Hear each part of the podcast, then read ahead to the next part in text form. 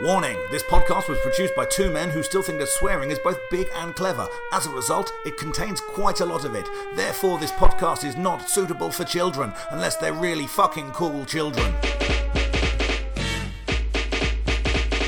Yes, people, welcome to Pop Collaborate and listen. My name is Dave Fensom. Happy New Year to you if you are listening to this on schedule. Uh, this should be the 1st of January 2020. Amazing that we've made it this far. Uh, heading into our first year of Pop Collaborate and listen. Uh, crazy to me that you guys are still listening to this absolutely crazy, man. E- Even crazier that uh, I'm still alive after the Christmas I've just had. Hope you guys have all had a wonderful Christmas. If that's the thing that you celebrate, or time off uh, with family, if not, or at least quieter working time if it's not your thing at all. Uh, anyway, so yeah, I don't know. I'm, I've just been in the wars all Christmas. I don't know about you guys. So it started off. Uh, I, I have a gig on my birthday. Well, for my birthday, it took place this year on the twentieth of uh, December. Day before that, I went round my dad's house to help him do some stuff on his roof. Trod on a screw, six-inch screw, whole centimetre of that went into my foot through my bottom of my trainer. Uh, then, uh, yeah. So then I was- when I was dealing with that same night, I managed to. Uh, I was carrying my new puppy banjo up the stairs, had a whiskey in the other hand, uh, foot slipped from under me, managed to land my full body weight on a set of wooden stairs directly on my shin, uh, stubbed my toes in the process, opposite foot to the one that I'd put my. Uh, I'd put the nail through, so absolutely screwed myself over there. Then on then on the night of the birthday gig, I went out drinking with Mr. Krista Greer, which is always a bad idea. Woke up the next morning with one of the worst hangers I've ever had. Threw up and blew out all the blood vessels in my left eye. Uh, so that looked wonderfully pretty all Christmas, but at least it was like a kind of a festive red color, which went with the green pallor that my skin had. Uh, and then yeah, a, a variety more kind of injuries have taken place across the week. But last night I was trying to play with my dog Waffles with a new toy of his, and uh, yeah, again feet went out com- from under me completely, landed full body weight, and I weigh six, I weigh 15 and a half stone at the minute, so I'm a fat prick. Uh, full body weight uh, on my hip, and I'm getting to the point where I don't know. I, I don't fall over anymore. I think I had a fall. Uh, people look surprised, you know. People look worried, uh, and in the process of doing that, I managed to twist myself in such a way that I stubbed three of my toes, and now my second middle toe is about the size of a golf ball. It's incredibly painful to walk on, uh, and yeah. So, Merry Christmas, everyone. I hope you've been less accident prone than I have. Anyway, this week, what have we got for you? Uh, we have got an amazingly fun episode to record. This was the Michael Jackson Dangerous album. I was a big fan of Michael Jackson when this album came out, had some memories of it. Uh, look, what I've got to say to you guys, we were a little bit punch drunk by the time we uh, recorded this podcast. If you've listened to this podcast before, you know we swear a lot and you know we say some things that aren't that politically correct. Uh, and Michael Jackson's a pretty big target, and we tried quite hard to not make loads of off colour jokes, but we failed significantly. So if you think that you're going to be offended by those kind of jokes, I apologise in that I don't apologise that much. They're jokes. You know, they're jokes. But if you think you might be offended by those, don't listen to this podcast. We're assholes. If you've been listening to this for a while now, you know that's the case. If this is your first time listening, listen to a different episode. Don't judge us on this one. We are quite rude in this one, but it's a good conversation. It's a good conversation about the King of Pop. Um, we go into the album in a lot of detail. I th- I'm happy with the episode as it stands. So uh, yeah, have a listen. Let us know what you think. Happy New Year to you all again. Get in contact as always via the social medias, and we'll catch you again in the new year. I know it is the new year. We'll catch you again later in the new year. Take care.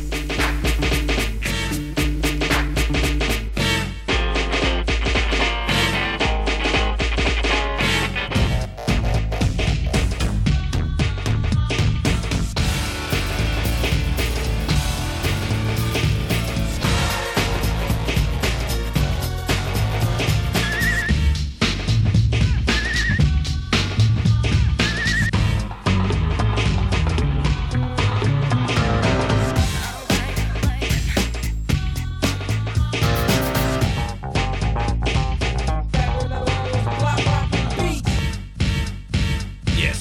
Welcome to another episode of Pop Collaborate and Listen. My name is Dave Fensom. I'm Krista Greer. We're here as always with Waffles the dog. He's looking quite sad today because he's uh, coming to terms with a, a big change in his life. Well, straight after losing his balls, that's two big changes in a row, frankly. Yeah, yeah. He's got he's got a sister. He's got a sister called Banjo. She's another corgi. She's not been allowed in the recording because of our strict boys only policy.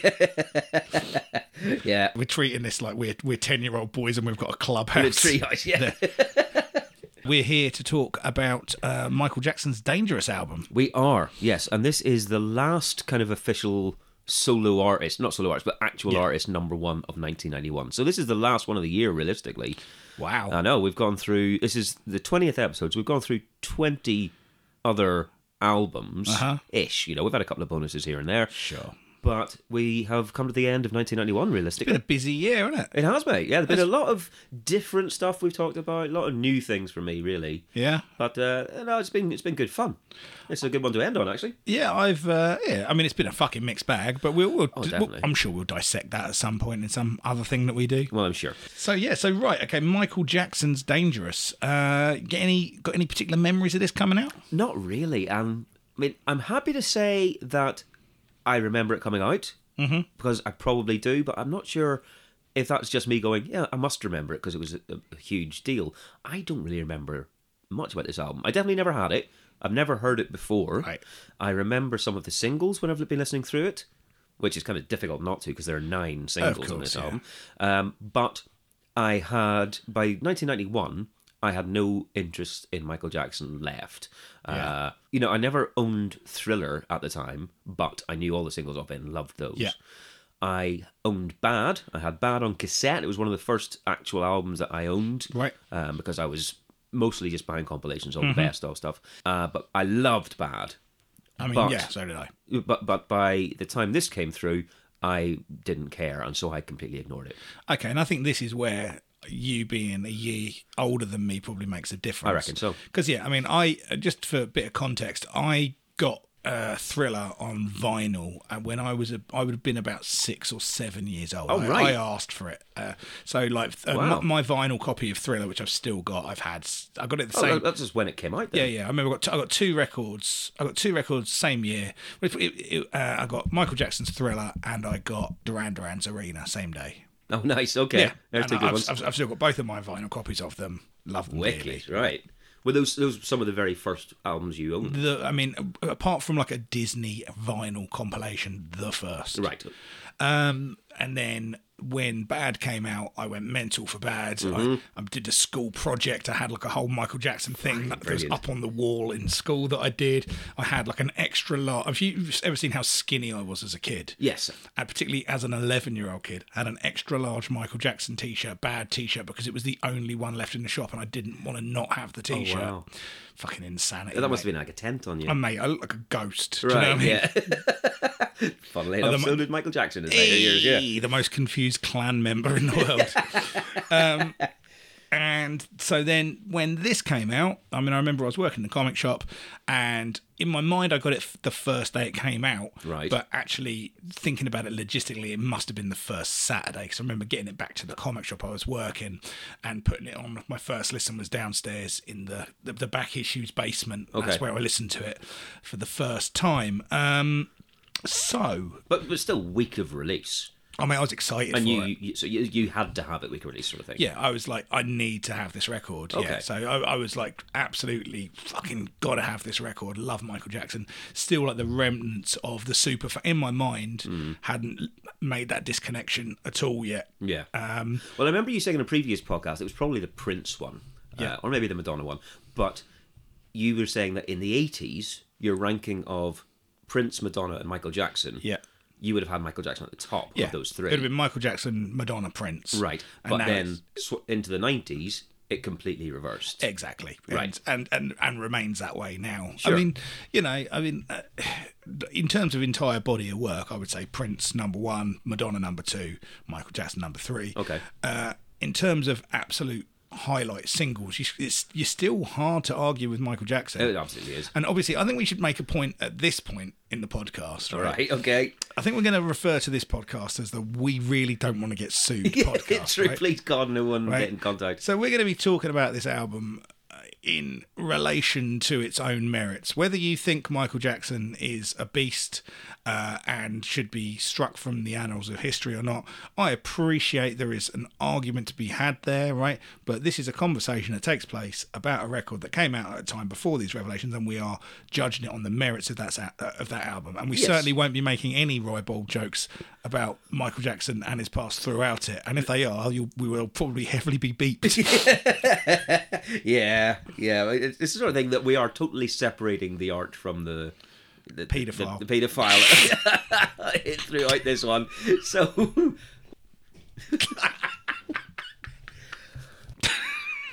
fuck's sake, we're going to say Th- there is uh, obviously the the side of history that would go okay let's never speak of this person again let's Yeah. never listen to his music that's not where we're coming from today because we're looking at a piece of work if, if- you know, forgive us if the occasional comment does slip out unintentionally uh, we, we mean no offense we are, we are, and uh, just to be clear, we're not making light of the uh, of the subject in any way, shape, no or form. absolutely not We're just assholes. mate if you've listened to any of our other podcasts you must know we're arseholes by this Yeah, point we're assholes. We are terrible, terrible people.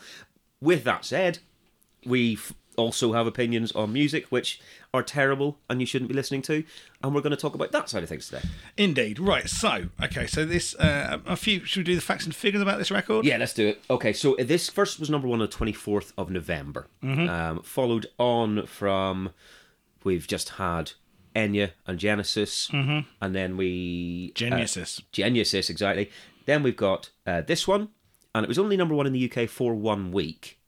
Uh, so even though it was the end of November, for the rest of December, Queen's Greatest Hits 2 was Yeah. number one, which is why we're not. We're, we're, we're saying this is the last official number one, blah, blah, blah, of this year.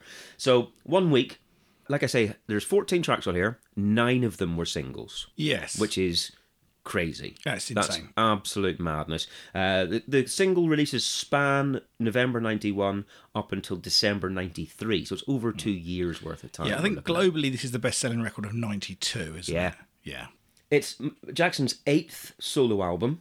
Mm-hmm. And it's his first since 1975 that isn't produced by Quincy Jones. Yeah. Which and that's, and is a that's big thing important. about this, that's yeah. going to be very important as we go through this record. I Yeah, indeed. Because uh, one of the, the new producers uh, he's brought on board is Teddy Riley. Yeah, probably the the uber producer of the whole thing. You would say, like, Y- yeah. e- even the tracks that he hasn't produced, he has overseen. He's like the executive producer, I think. Of this record, Yes, isn't uh, he? yeah, he co-wrote quite a few of them as well. Yeah. He's got co-writing credits, and his sound is very overriding in a lot of it. So for me, for the uninitiated, who's Teddy Riley, Dave? Teddy Riley is the man that was largely accredited with what they called described as the new jack swing sound Mm-hmm. uh, he was a member of the group rex and effect uh, was the, was the the producer behind rex and effect Yeah. worked with uh, people like new edition as well worked with bell biv devoe i mean if you've if Yeah. you listen to this podcast you'll be familiar with a with the breakbeat from uh, from, Poison, poison Uh, yeah, absolutely.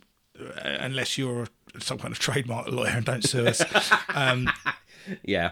But New Jack Swing was a big deal at this point. It was very course. new. It was sort of, I would call it, diluted version of hip hop. Yeah, I mean- chart friendly, you know, cousin of hip hop. That's exactly what it was, and there was a, there was a lot of talk through the you know through the uh, hip hop community at the time. It's what they, what they called R and B, rap and bullshit. Right, sure. Yeah, there was you know there was a real antipathy between uh, the underground hardcore rappers and the New Jack Swing sound. It was a lot more of a club friendly, a lot more of a kind of considered a bit more of a kind of a, a ladies A kind lot of more sound. singing in it. Yeah. Yeah. So you know, you had, I mean, chief proponents of it. You'd say like Bobby Brown, obviously, was Sure. probably the the number one. Ralph Traz, Tresvant, who was an ex member of uh, New Edition, as was uh, Johnny Gill, as was Word Bobby DeVoe. Yep. Then you had like Keith Sweat, Rex and Effect.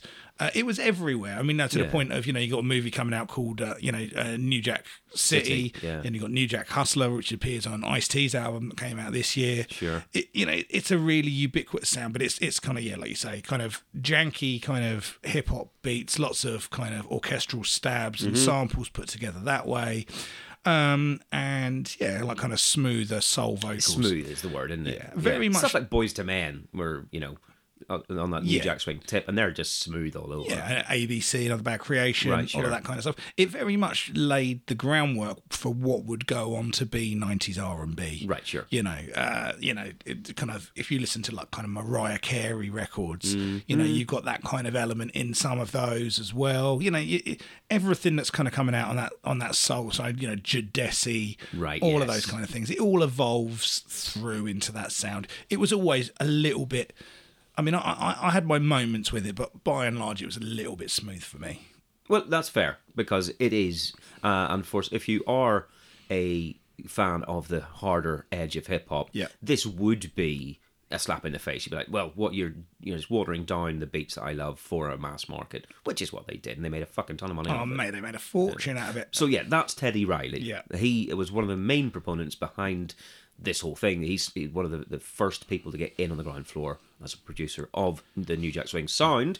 And Michael Jackson, like I say, for the first time since '75, did not get Quincy Jones to produce this album. He specifically asked for Teddy Riley because he wanted to uh, uh, kind of he wanted to attract the youth market he wanted to uh, be more popular amongst uh, people who wouldn't necessarily have been, you know, around uh, the, the who wouldn't have been kids when Thriller came out and wouldn't therefore be excited by a new Michael Jackson project. And just to be clear, we're saying he wanted to get down with the kids, not he wanted to go down on the kids. Yeah, exactly. It's a very, very big difference. It's a very specific thing. Yes. And if you're a lawyer, I want you to understand what we've said. Um, but yes, it is. It's now sold over 32 million copies worldwide. That's this a couple, record. innit? Fuck, it's ridiculous. W- one It- or two. it- again, this is uh, another one of the best-selling albums in the world ever. If you look on the list, it's right between Adele's 21 and the Dirty Dancing soundtrack. Fair enough. That's where man. you are on that. It's his. It's still his third best-selling album Mm-hmm. after Thriller, and so Dangerous sold 32 million copies. Like I say, Thriller has sold 66 million Yeah. Mm-hmm. and it's still the highest selling album ever made. So that's that's number one in the, those charts. Uh, Bad has sold 35 million, so it's actually very close to Bad, which Mm-hmm. I'm surprised at. I didn't, th- for some reason, I had it in my head that this album was a disappointment in sales. I don't know why I thought that. No. my own prejudice is coming through. Just going, well, I'm not interested, therefore no one else is. I had it in my head that it wasn't a big seller in the same way that the No, others th- were. th- but I'm th- wrong. this this album benefited from a large amount of enorm. This was the peak of the commercialization of music in terms of big celebrity endorsements Yeah. and the things that happened. I mean, the the tour, the Dangerous tour, which I saw him on. Yes, indeed. Uh, in at Wembley was one, you know, one of the biggest tours ever at that, at that point. One of the most Oh, it was lucrative huge. tours tours of all time. I mean, I think it included. I'm trying to remember how many dates at Wembley. It was at least f- at least five. I Fucking think. hell. Wembley Stadium. You know. all sold out, obviously. All sold out, yeah. Fucking crazy, insane, crazy right. times. I mean, he was the first kind of the, the start of the kind of the Super Bowl halftime show thing. Yeah. and that uh, you know, obviously that's the biggest, the most watched TV experience in the world. Well, it was because that he was on it that s- the Super Bowl decided to make that a thing every year, wasn't it? Without a doubt, yeah. I mean, it's it, it's one of those things. It, it was such such a popular thing, and it got so many other people tuning into it that that became a, It's a now, thing. uh, yeah, yeah, Well, yeah, yeah, exactly. Nearly thirty years on, that is now exactly. I mean, like, tradition. I mean, think about it. I mean, like this year, you know, you start off with Michael Jackson, yeah. and this year, against all the odds, they managed to have Maroon Five. Did they now? Yeah, Maroon, fucking. hell, five. Can you imagine anything worse than that? What a cu- Maroon Four. Yeah, well, true, true. No, What a- actually, words would what be a Maroon come Six. down though, innit? Good It's like- Christ, yeah. I mean, e like you know, like e- even if you believe everything, it's like, it, it, it- like Maroon Five is still worse than Michael Jackson. more crimes in their back pocket. exactly. Yeah, true. Um, just for context on, like I say, this was his third best-selling album. Both History and Off the Wall have both sold about 20 million copies. So every album that he's released is big. You know, it's all Yeah. it's all big selling. But this is towards the top end of his big sellers. Uh, it debuted at number one in America and it debuted at number one in the UK. Sales of 350,000 copies in the US in the first five days. That's a lot of copies. That's incredible. That's literally you couldn't empty, you know, a massive truckload of, of records into a pit faster than that, flying out of the, co- the the shops. Um, but yeah, by January of 1992, so literally Mm-hmm. what's five or six weeks later, the album was sold over four million in the states. So yeah, I was entirely wrong. This is fucking massive. Oh mate, I, I I knew this was a huge record at the time. I, I'd say I, I was I was so in into the hype of it at the time, Right. that it felt like the biggest thing in the world that had happened. And, and there must have been huge kind of press and billboards and TV ads. I just can't remember them. Oh no, they were. They were everywhere, and there was there was the whole thing of you know like uh, prime time BBC in between shows they're showing the new Michael Jackson video, hell. all that kind of stuff. You know, like you know 'cause Right. all of these videos for these they- they're all mini films basically. yeah, absolutely. You know, I mean, uh, well, um, we'll talk about each one as we get to them. Yeah, exactly. But So that you know, they're they, you know, they events. Mm. were like ten minute event videos, and you know, kind of had some of the most famous people in the world in them. You know, Michael Jackson was literally like a just a cash machine, just printing. Oh, he was. printing fucking cash. You know, Yeah, but there's a, a little fact um, that in March of 1991, just after Janet Jackson had signed her to at that point kind of record-breaking record deal, Yeah. uh, she signed for 32 million dollars with Virgin Mm-hmm. uh, in March of 91. And then just days or a week after that she had done that, Michael Jackson secured a 65 million dollar deal with Sony for all of his ongoing projects. that's crazy because obviously Sony had, had recently bought Epic. So Well, indeed, so, which where he was. So, yeah, Th- but- so they had inherited him, but he had to renego- or they had to renegotiate with him, I guess, Mm-hmm. and that's what he got. And the thing is, Sony thought they were getting a good deal. yeah, You know, they were fine with paying sixty-five million dollars because the biggest- they knew they were going to make it. still the biggest, uh, still well, the most lucrative record deal in history. Still, yeah, yeah, to this day. and, and nothing, and nothing will ever beat it. No, now. because we're in a different place now. Yeah, yeah, totally. Um, in terms of the um, uh, the recording of this, it took 17 months, and it's one of the longest album recording periods that he had done because they kept kind of tinkering with it. They went back and redid a lot of stuff. There was, you know, some songs had huge amount of overdubs and 160 different takes, all this nonsense. Uh, but it's also funny that for the 17 months, or actually for over nearly two years, Michael Jackson had exclusive 24 hour access to Record One studios at an estimated cost of $4,000 per day. it's crazy. So he was. Well, well, obviously, the record company was paying that. Some days he wouldn't show. Well, a lot of days he just wouldn't show up because he didn't want to, and they were sitting around doing fuck all because they couldn't get any further in the production because Jackson wasn't coming that day. But they're still paying four grand a day, essentially, to keep other people out of the studio. yeah, They just so no one else could use it. Mm-hmm. So it, you know, it's an up and down story of the production. It sounds like it was an absolute trial for all the people involved, except Jackson. Yeah. Uh, but they got there and fucking made made the money back. You know, a thousandfold. But so this is a 15 track album, but it was whittled down because I mean they, they they recorded like what was it 60 or 70 songs? I, I read 60, 60 something anyway, Yes. and then whittled it down to this. So there was like tracks with like LL Cool J and people like that that didn't make the final cut. Yes. and some of this stuff has what seen. The Uh, light yeah, some of of them day, I has been guess. out on rarities sets and you know B sides and that sort of thing. One that uh, apparently was recorded and never released was "Lisa, It's Your Birthday" f- from The Simpsons. Oh, That- really? Yeah, apparently they actually recorded a version of that. I didn't know that. That's Yeah, crazy. that's stupid. I mean, it wouldn't fit on this album very well, would it? No, it's well, no, it doesn't fit on any album. It's fucking ridiculous. All right. So uh, is that pretty much it for facts? Uh, yeah, but the, the only other thing that I've got is that uh, it was such a big deal this album coming out that five days before the album's release, three armed men robbed a warehouse, that got- that, you know, guns saw guns this out, as well, yeah. and stole thirty thousand copies of the album. I mean, who would do that now?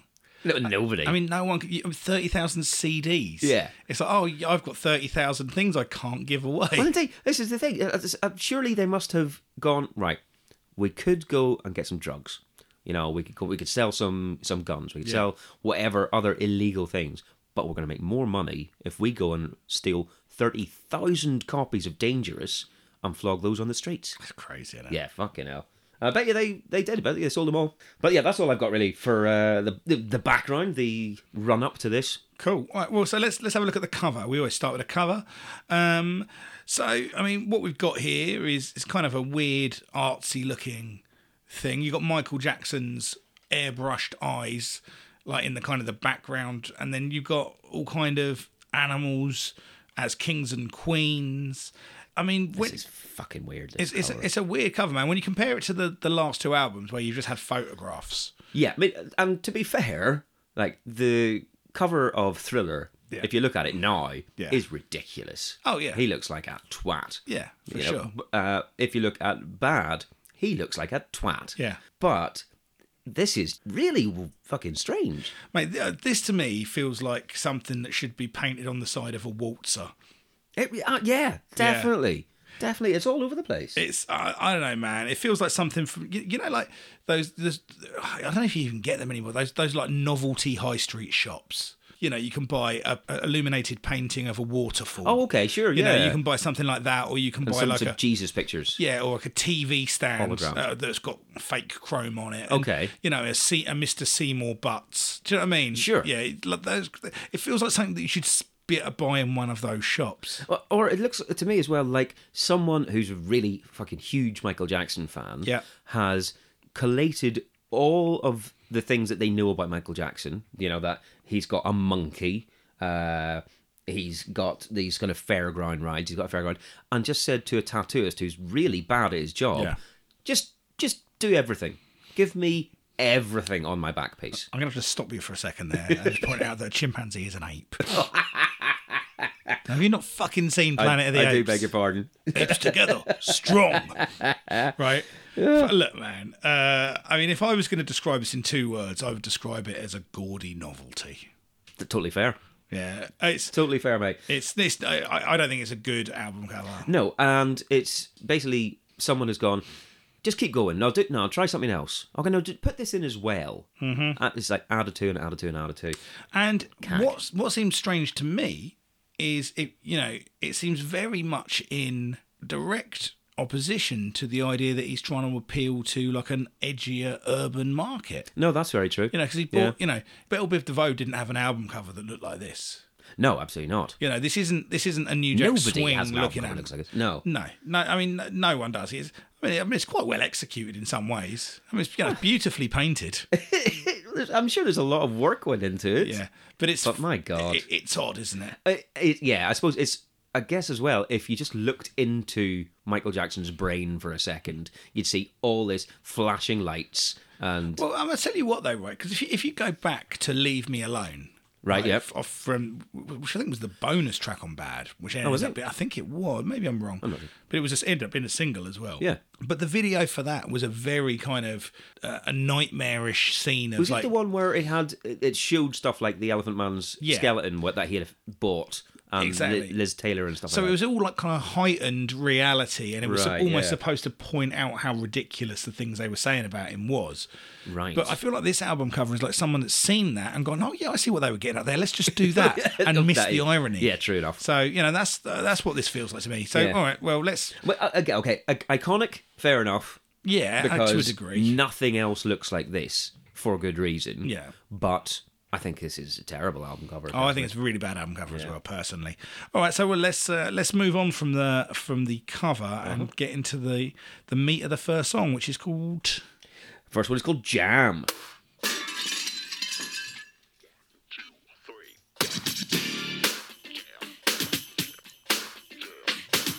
So instantly you got the Teddy Riley production. yeah. I mean that is You got you got some scratching hip hop style. You got those hip hop sort of almost tinny hip hop beats. Yeah. And uh, I mean, I- the first thing to say about that style of beat as well, Hmm. which is going to be one of the most uh, things we'll come back to a lot, is it it, it really does date it to the early nineties very much. This sounds like 1991. Yeah. in a way that I think if you listen to things on Thriller and Bad, they sound more kind of timeless. I think. That- I, I'd say that's fair. Yeah. I think they are more open to uh, not interpretation, but open to a broader spectrum of music. So here we have Michael singing. I- Uh, This is, you know, he's singing. It sounds quite intense. He's, he's Yeah. doing a fast so- uh, vocal on it. There's a lot to say, I guess. Yeah. It's a harder edged type It is, feel to it. but I don't know, man. It doesn't feel like it sits that well over this beat to me. And Yeah. you've got you've got that kind of snare cutting straight through everything, like straight through that vocal all the time. yeah. I just I don't know, man. I just listen to this song. It, There's just there's just not that much of a fucking tune in it, and this is the chorus. Yeah. But let, us go back. Though. First, first track on Thriller is Beat. Right. First track on Bad is Bad. Yeah. This is the first track on this album, and there's not much to it. No, it, no, I suppose it's quite bare bones to an extent, which is maybe what he wanted to do, or maybe that's what the production was. You know, in, it, it felt like it needed, but I think my main issue with I I agree there's not much of a tune. But Yeah. Mm-hmm. I, the the bit of the tune that is there I don't mind, but the thing for me is that because he's going for this harder edge Mm-hmm. tone again, he's a bit angry. Uh, he wants to show he's a bit tough. I just don't believe it. In the Mm-hmm. No, I same don't way, believe I it at didn't all. believe when they released Bad that there was a fucking any way he was this kind of street gang bad guy. Yeah. But I really enjoyed the tune. Turned out It he was big quite a tune. bad guy, Well, but, true. um, Okay, as, as history has proven, But, Possibly. um, Allegedly. I didn't believe that this was anyway authentic. No, and you get about two thirds of the way through, and we get into what I mean it became certainly became around this time an enormous trope and kind of persists to this day, which is the guest rapper two thirds of the way through. Okay, yeah. Tune breaks down, beat comes in, and we get in uh, Michael Jackson's favorite rapper of the time. Heavy D, Yeah. They mingle, jingle, jingle in the jungle, and you know, doing what we would describe as a pretty fucking whack rhyme. Yeah, oh, it's pedestrian as fuck, but it, you know it, that's what this song deserves. Yeah, I mean, it's you know we're we're in the we're in the hammer era. Do you know what I mean? Oh yeah, I mean, it's a quite a fun little jaunty rap, but it's very lowest uh, baseline common denominator exactly, rap. man. Yeah. Rhyme, rhyme and dictionary rap. Yeah. I don't know. I just f- for for me going back to this song, remembering this song at the time and going, oh yeah, you know, I really like this. Remember really liking this at the time. Mm. Did you? And I mean, this was the fourth single as well, so I probably didn't hear it until you know a year after this was out or whatever. I mean, I, you know, I remember hearing that kind of breaking glass sample. And, oh, fucking, here we go, here Right, we go. yeah. And then, yeah, uh, okay. And, you know, this, for me, it's just is a song that hasn't stood the test of time in any way, shape, or form. Oh, right. I just You're don't think quite it's a- down on it. I just see, I think it's don't a- mind this. I see, I, to me, it's, uh, look, I don't, I don't mind it. I don't like, I don't, I don't hate it. Sure. But it's the first track on a Michael Jackson album. And you have to judge it in that context. No, surely. absolutely. That's totally fair because I'm always saying this you know, the opening track sets a scene Yeah. and sets a tone for the rest of it. I don't have an issue with this. I think this is uh, a decent enough tune. I kind of like the little horn stabs that come in sometimes. And I should have I should have said at the start, I'm not really a fan of New Jack Swing sound. I like the big singles. Mm-hmm. Uh, but I never got any further into it than that. I never investigated further because it's not what I was interested in Yeah. at the time. Uh, but even with that out of the way, I don't mind the sound of this. I think it's probably nostalgia because it does sound like 91, and there is nothing else that sounds like this that I'd want to investigate. But because it's Michael Jackson, I'm like, oh, this is quite an interesting way for him to go. Uh, okay, it's the I- first time I've heard this, as far as I can remember. You know, See, I, I mean, I I don't feel. Uh, for me, I just like go. This it, it it just feels like a pair of um, odd bedfellows, really. Right, okay. I I, ne- I never feel it's that- not a perfect match. no, you know, I never feel like you know my the, the way that Michael's singing. You know, I don't feel like it en- embraces the groove in the way that you know, kind of uh, the R and B around it or the hip hop around New Jack Swing would. You know, Right. it's you know Michael Jackson's laying down his own rhythm and the beat is sitting behind it. He's not Mm-hmm. really doing much in and out of that beat. You know, you could you could cut that beat out and di- uh, put a different beat at the same tempo in, and it wouldn't do a great That's deal. all fair, and I didn't get. There's not much of a bass to this. It's all very high end. I Yeah, feel. very, very, yeah, very, very tinny, very Yeah. trebly.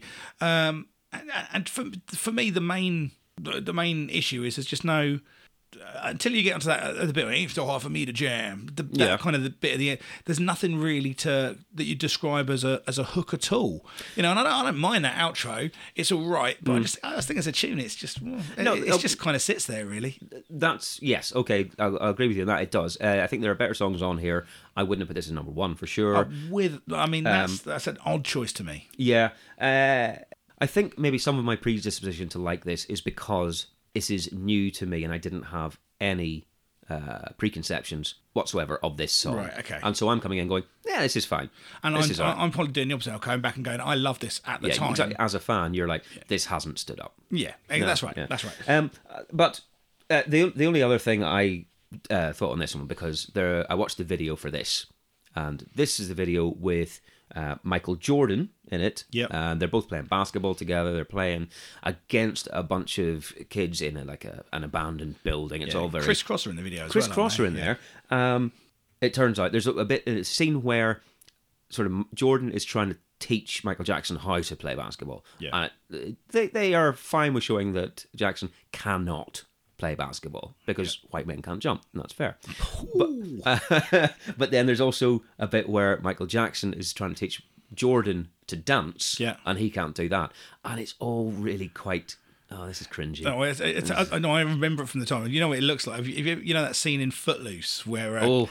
where uh, Kevin Bacon's trying to teach uh, fucking what's his Chris name? Yeah, Chris Penn? Chris Penn how to dance. Yeah, yeah. that's awful. Oh, just thinking about it. Yeah, yeah. Ugh. That's- No, the, the whole video is pretty cringy because again, it's you know Michael Jackson trying to pretend he's a bit fucking street tough, He's not. and he's really not. No. No, and there's a lot of dancing in the video, like Michael Jackson does, but it's all the same dances we've seen before. Yeah. Mm-hmm. there's nothing. In some of the other videos, he's doing new styles and trying new stuff.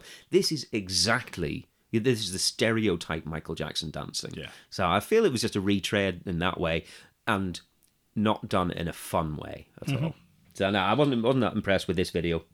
Okay. Well, I'm, I'm, it's, a, it's a thumbs down from me. Okay, Oh, I, I mean, in general for that scene, I think. uh, uh, fair enough. I'm happy to go five or six out of ten on that, but I think there's definitely better to come. Cool. All right. So track number two is called "Why You Want to Trip on Me." Because you're lying in the middle of the floor, Michael. you're dead, Michael. Oh, Big guitar lick to start off with. That beat comes in nice. I like the way it comes in under that guitar. Uh-huh. There. This Yep. sounds a lot like fucking Leave Me Alone, I think. Ah. Now you said that, it does. Yeah. Yes. Leave me alone. Because it reminded me of Justin Timberlake. Like, like I Love You. Like I Love You, Ah, yeah, I can hear yeah. that. Or, or, or a lot of other Neptune's productions. You know, this sounds like it could be on a 2002 NERD E tune or, or any other Pharrell production sort of thing. It's, uh, that little kind of funk guitar's nice enough. Yeah. Again,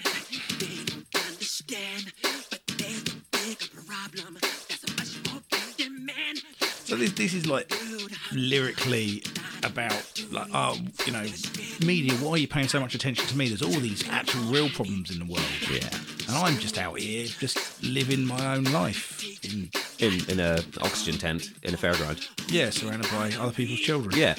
Nothing to see here. Nothing to Move see. on. but you know his point is obviously lyrically um you know like what you know why are you fo- paying so much attention to me why are you tripping on me why do you want to trip on me you Yeah. know? and then you got like the kind of the why why like a human nature Uh, yeah. Yeah. yeah. Or Belviv DeVoe. Yeah. Yeah. Yeah. All right. Yeah. Again, this Stop is tripping. very, uh, very Teddy Riley. Yeah. All the way through. Um, I think the verses are pretty duff on this. There's Yeah. not a lot going on that. That little chorus, the why don't you, why you wanna trip? That's okay. Yeah. That's all right. But it does sound like a lot of other stuff that Teddy Riley has been involved with, Mm. or uh, that is in the charts that I wasn't interested in at the time in Yeah. And, 1991. I, and I think there is, uh, uh, you know, I think there's a much better version of the same thing on this record. Mm-hmm. That- uh, In in that kind of that the why, why that, that kind right, of yeah. kind of strangled um, 'cause that- that's interesting that's not really something we've heard Michael do before that kind of style that kind of okay. So that, that that's Okay. inter- it's interesting in it from like a you know kind of a completist kind of point of Right, view. sure. But again, the note I've got here is there just isn't enough tune throughout this song to sustain it really. No. Um, you Mm. well, know, certainly not for five and a half minutes. no, I mean it's again. I I mean, super bloated is the word I've got Yeah. here. It is. It's.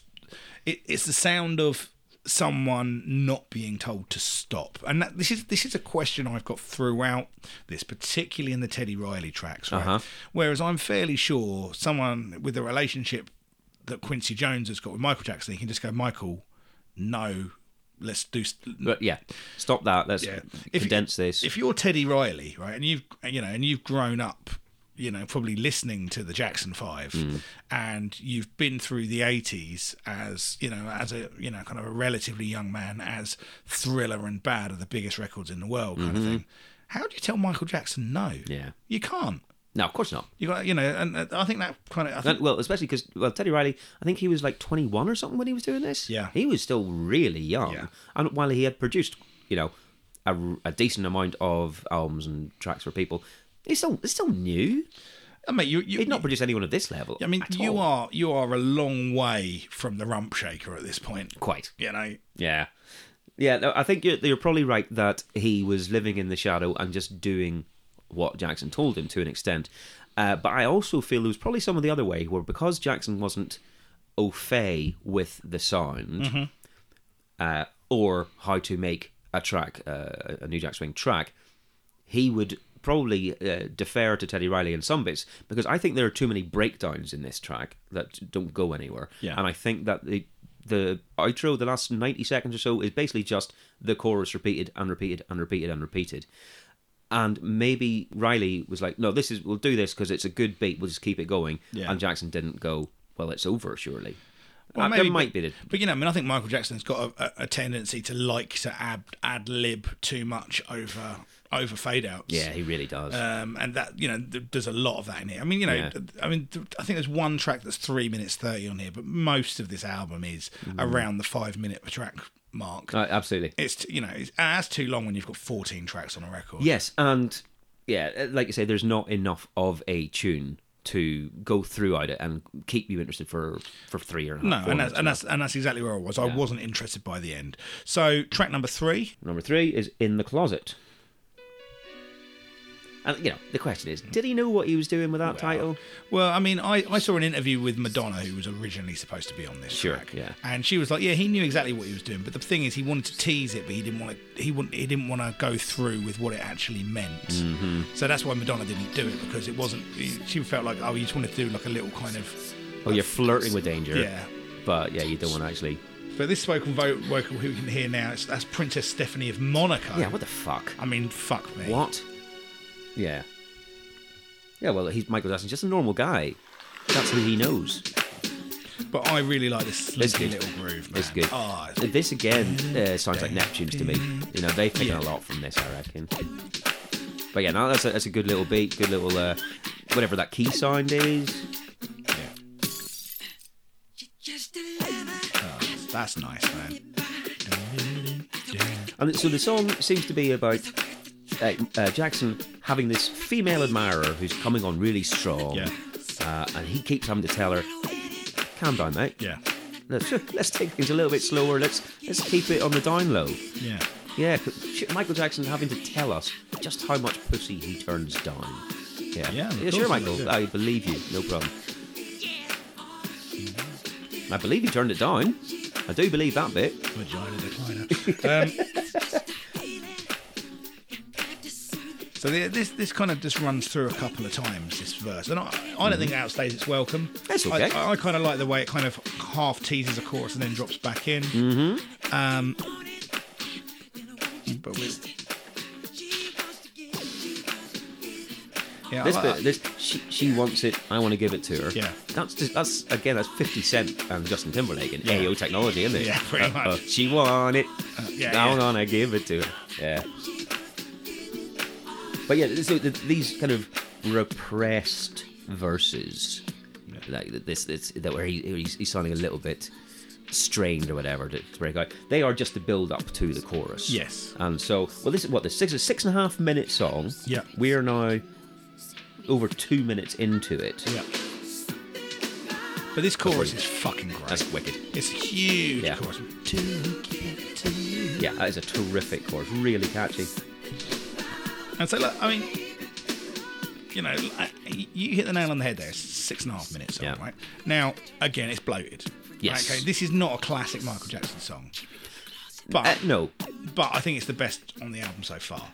so far definitely. It's you know, there's there's def, you know, there's there's something missing that's making it that, from being a classic, but it is a good song. It's a- it- no, it's a very good It's just, well, no, it's a it's a it's a song with some really good bits in it.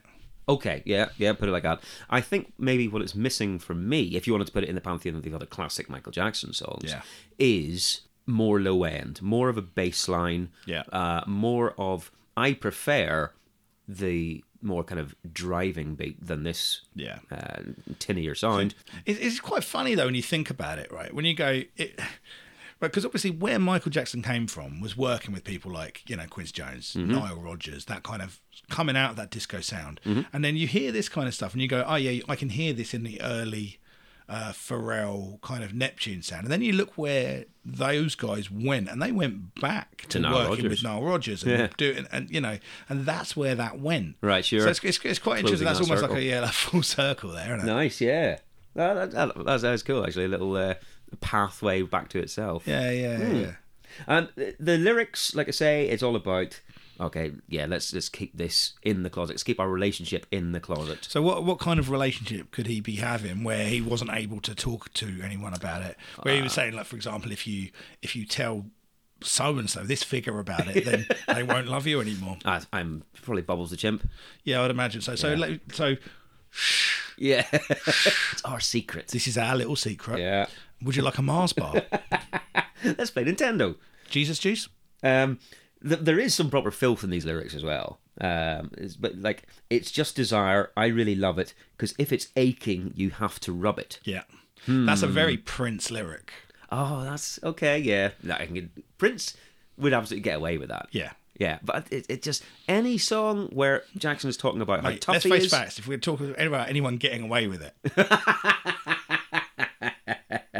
Right? Yeah, yeah, but you know, Michael Jackson talking about how fucking tough he is goes back to "Beat It." Oh, totally. Uh, You've got to yeah. show him how funky strong is your fight. No, the it's- it's least ridiculous. convincing lyric of all time. But yeah, if he's talking about how tough he is, or how much he how, how much of a raunchy lover he is, I'm not having any of that. No. absolutely none of it. That's total bullshit. And okay, you're putting a persona on to record a song, but I'm not even slightly uh, in your corner on this. But if it's got a good fucking tune, don't Yeah, exactly. care. Uh, again, in terms of length, this is four four minutes of actual song, then two and a half minutes of basically bonus beats. Boom, It just goes on until it stops. That sort of way. There's nothing else added to it. So this should be a much shorter song. Yeah. This was the third single and got to number eight in the UK. So this was a, a hit. I don't remember this at all. Oh, I do. Right. Not I one do. bit. I, rem- I remember the controversy around it being called in the closet yeah. and yeah, all of that stuff. And the vi- the the video, I kind of vaguely remember. I think. videos really weird. Um, so it's it's kind of black and white or sepia toned Yeah. anyway, and it's um what I would call Michael Jackson looking his most androgynous. Mm-hmm. He's just in a vest, hair tied back into a ponytail. Yeah. It's it's not a good look for him, I don't think at all. And he's trying to dance really sexily with Naomi Campbell, Yeah. and she doesn't look like she's really into this at all. Um, what a surprise? Oh, No, uh, but I, I don't think that the video is particularly interesting in, in any way. I don't think it suits the song particularly because I this is a song that I do like. Yeah, I, I, I, I like this one. And I'd say I don't love it, uh, but it's yeah, it's a it's a it's Mm-hmm. I think a- it's very cool. a moderate thumbs up from me. Cool. All right, number four is called "She Drives Me Wild." She drives me wild.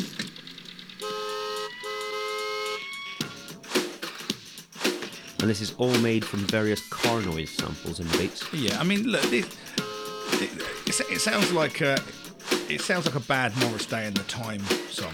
Yeah, Thi- thi- This, I mean I've I've got uh, that this sounds a bit like Prince to me.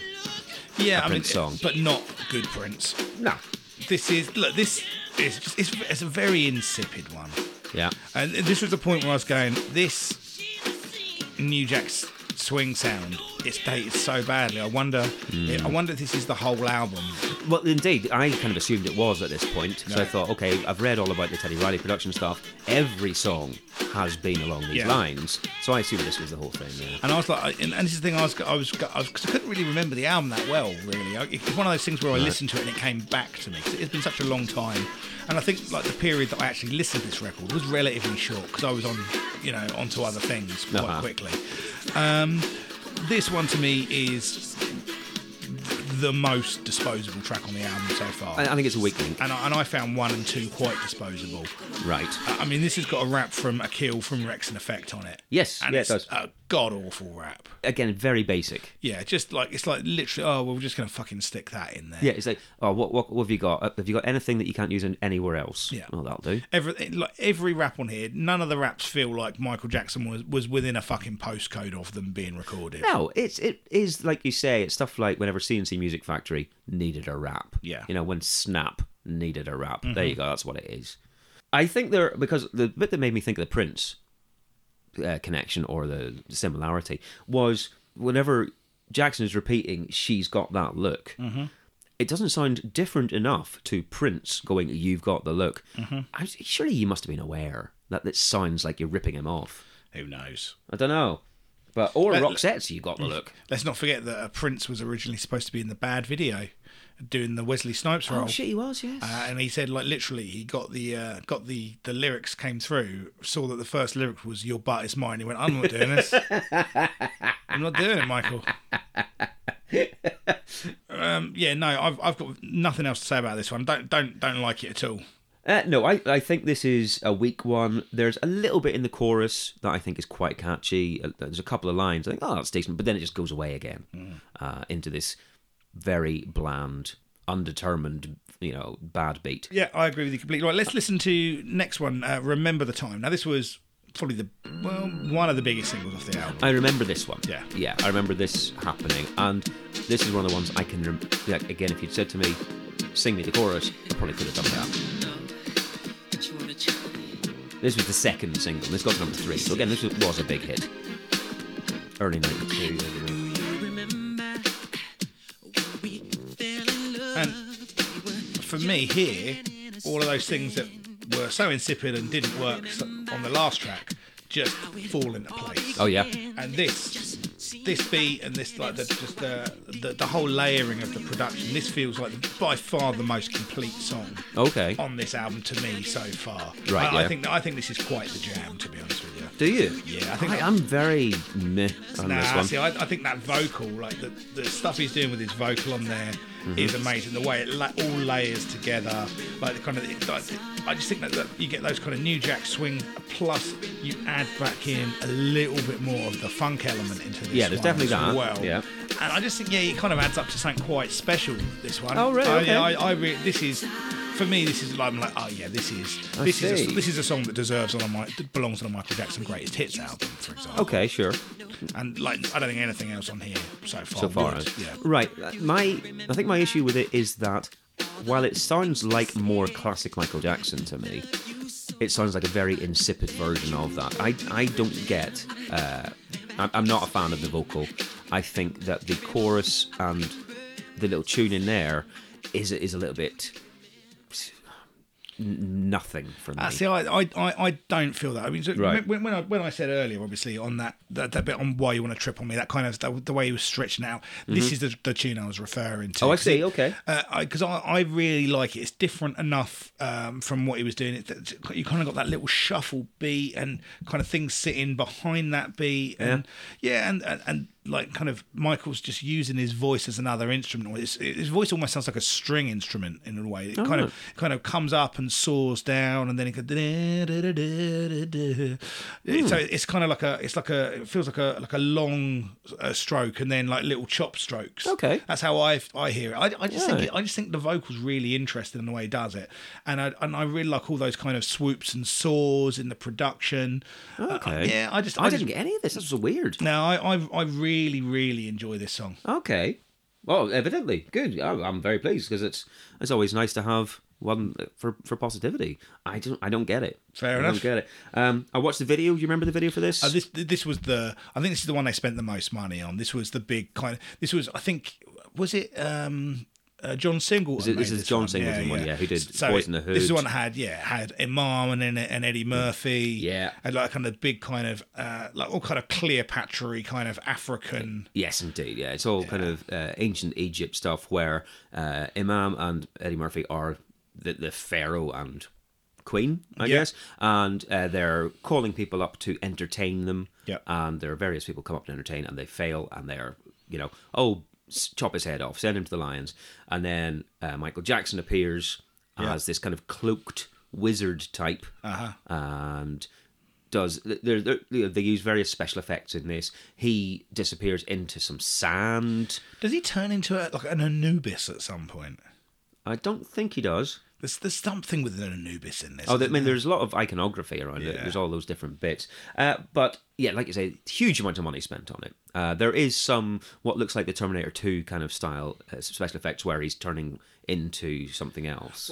But this also has it's got the far side in it.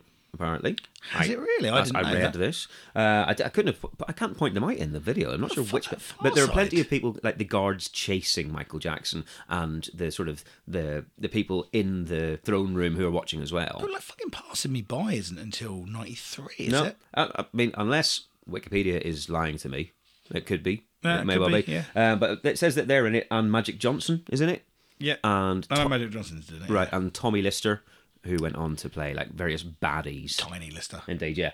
Uh, so this, yeah, so again, big enough names. John Singleton directing. Yeah.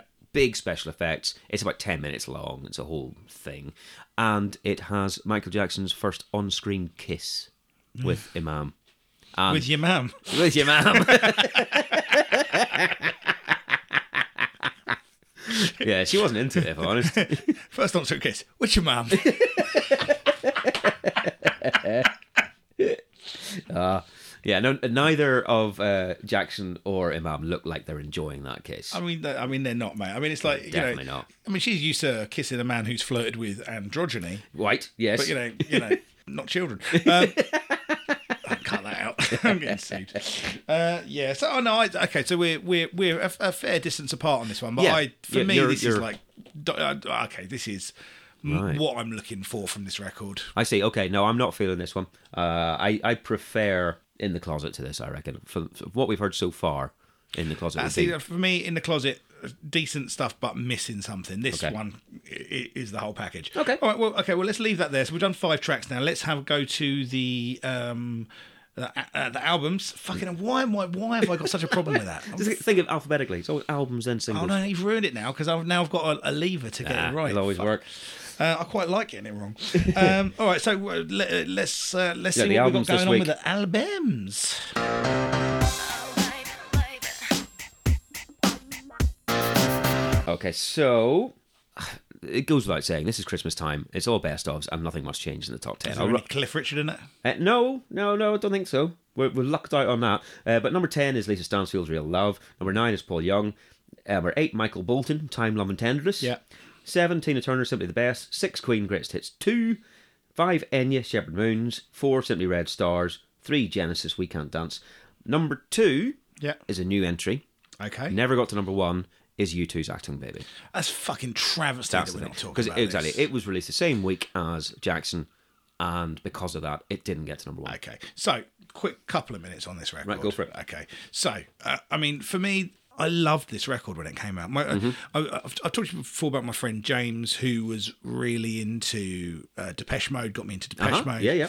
Like he was also really into like Simple Minds and stuff. And I, you know, I, I didn't mind Simple Minds, but I was never as much into them. But he really, really loved um, like Joshua Tree, The 80s stuff. yeah, that, that kind of late kind of era U2. Right. Uh, and so I got into that as well because again, you know, you know, it's like you got someone who's into something, and you're like, oh yeah, I'll, Hmm. I'll borrow that seed and I'll check it out. And I'd really got into Joshua Tree and Rattle and Hum. Sure.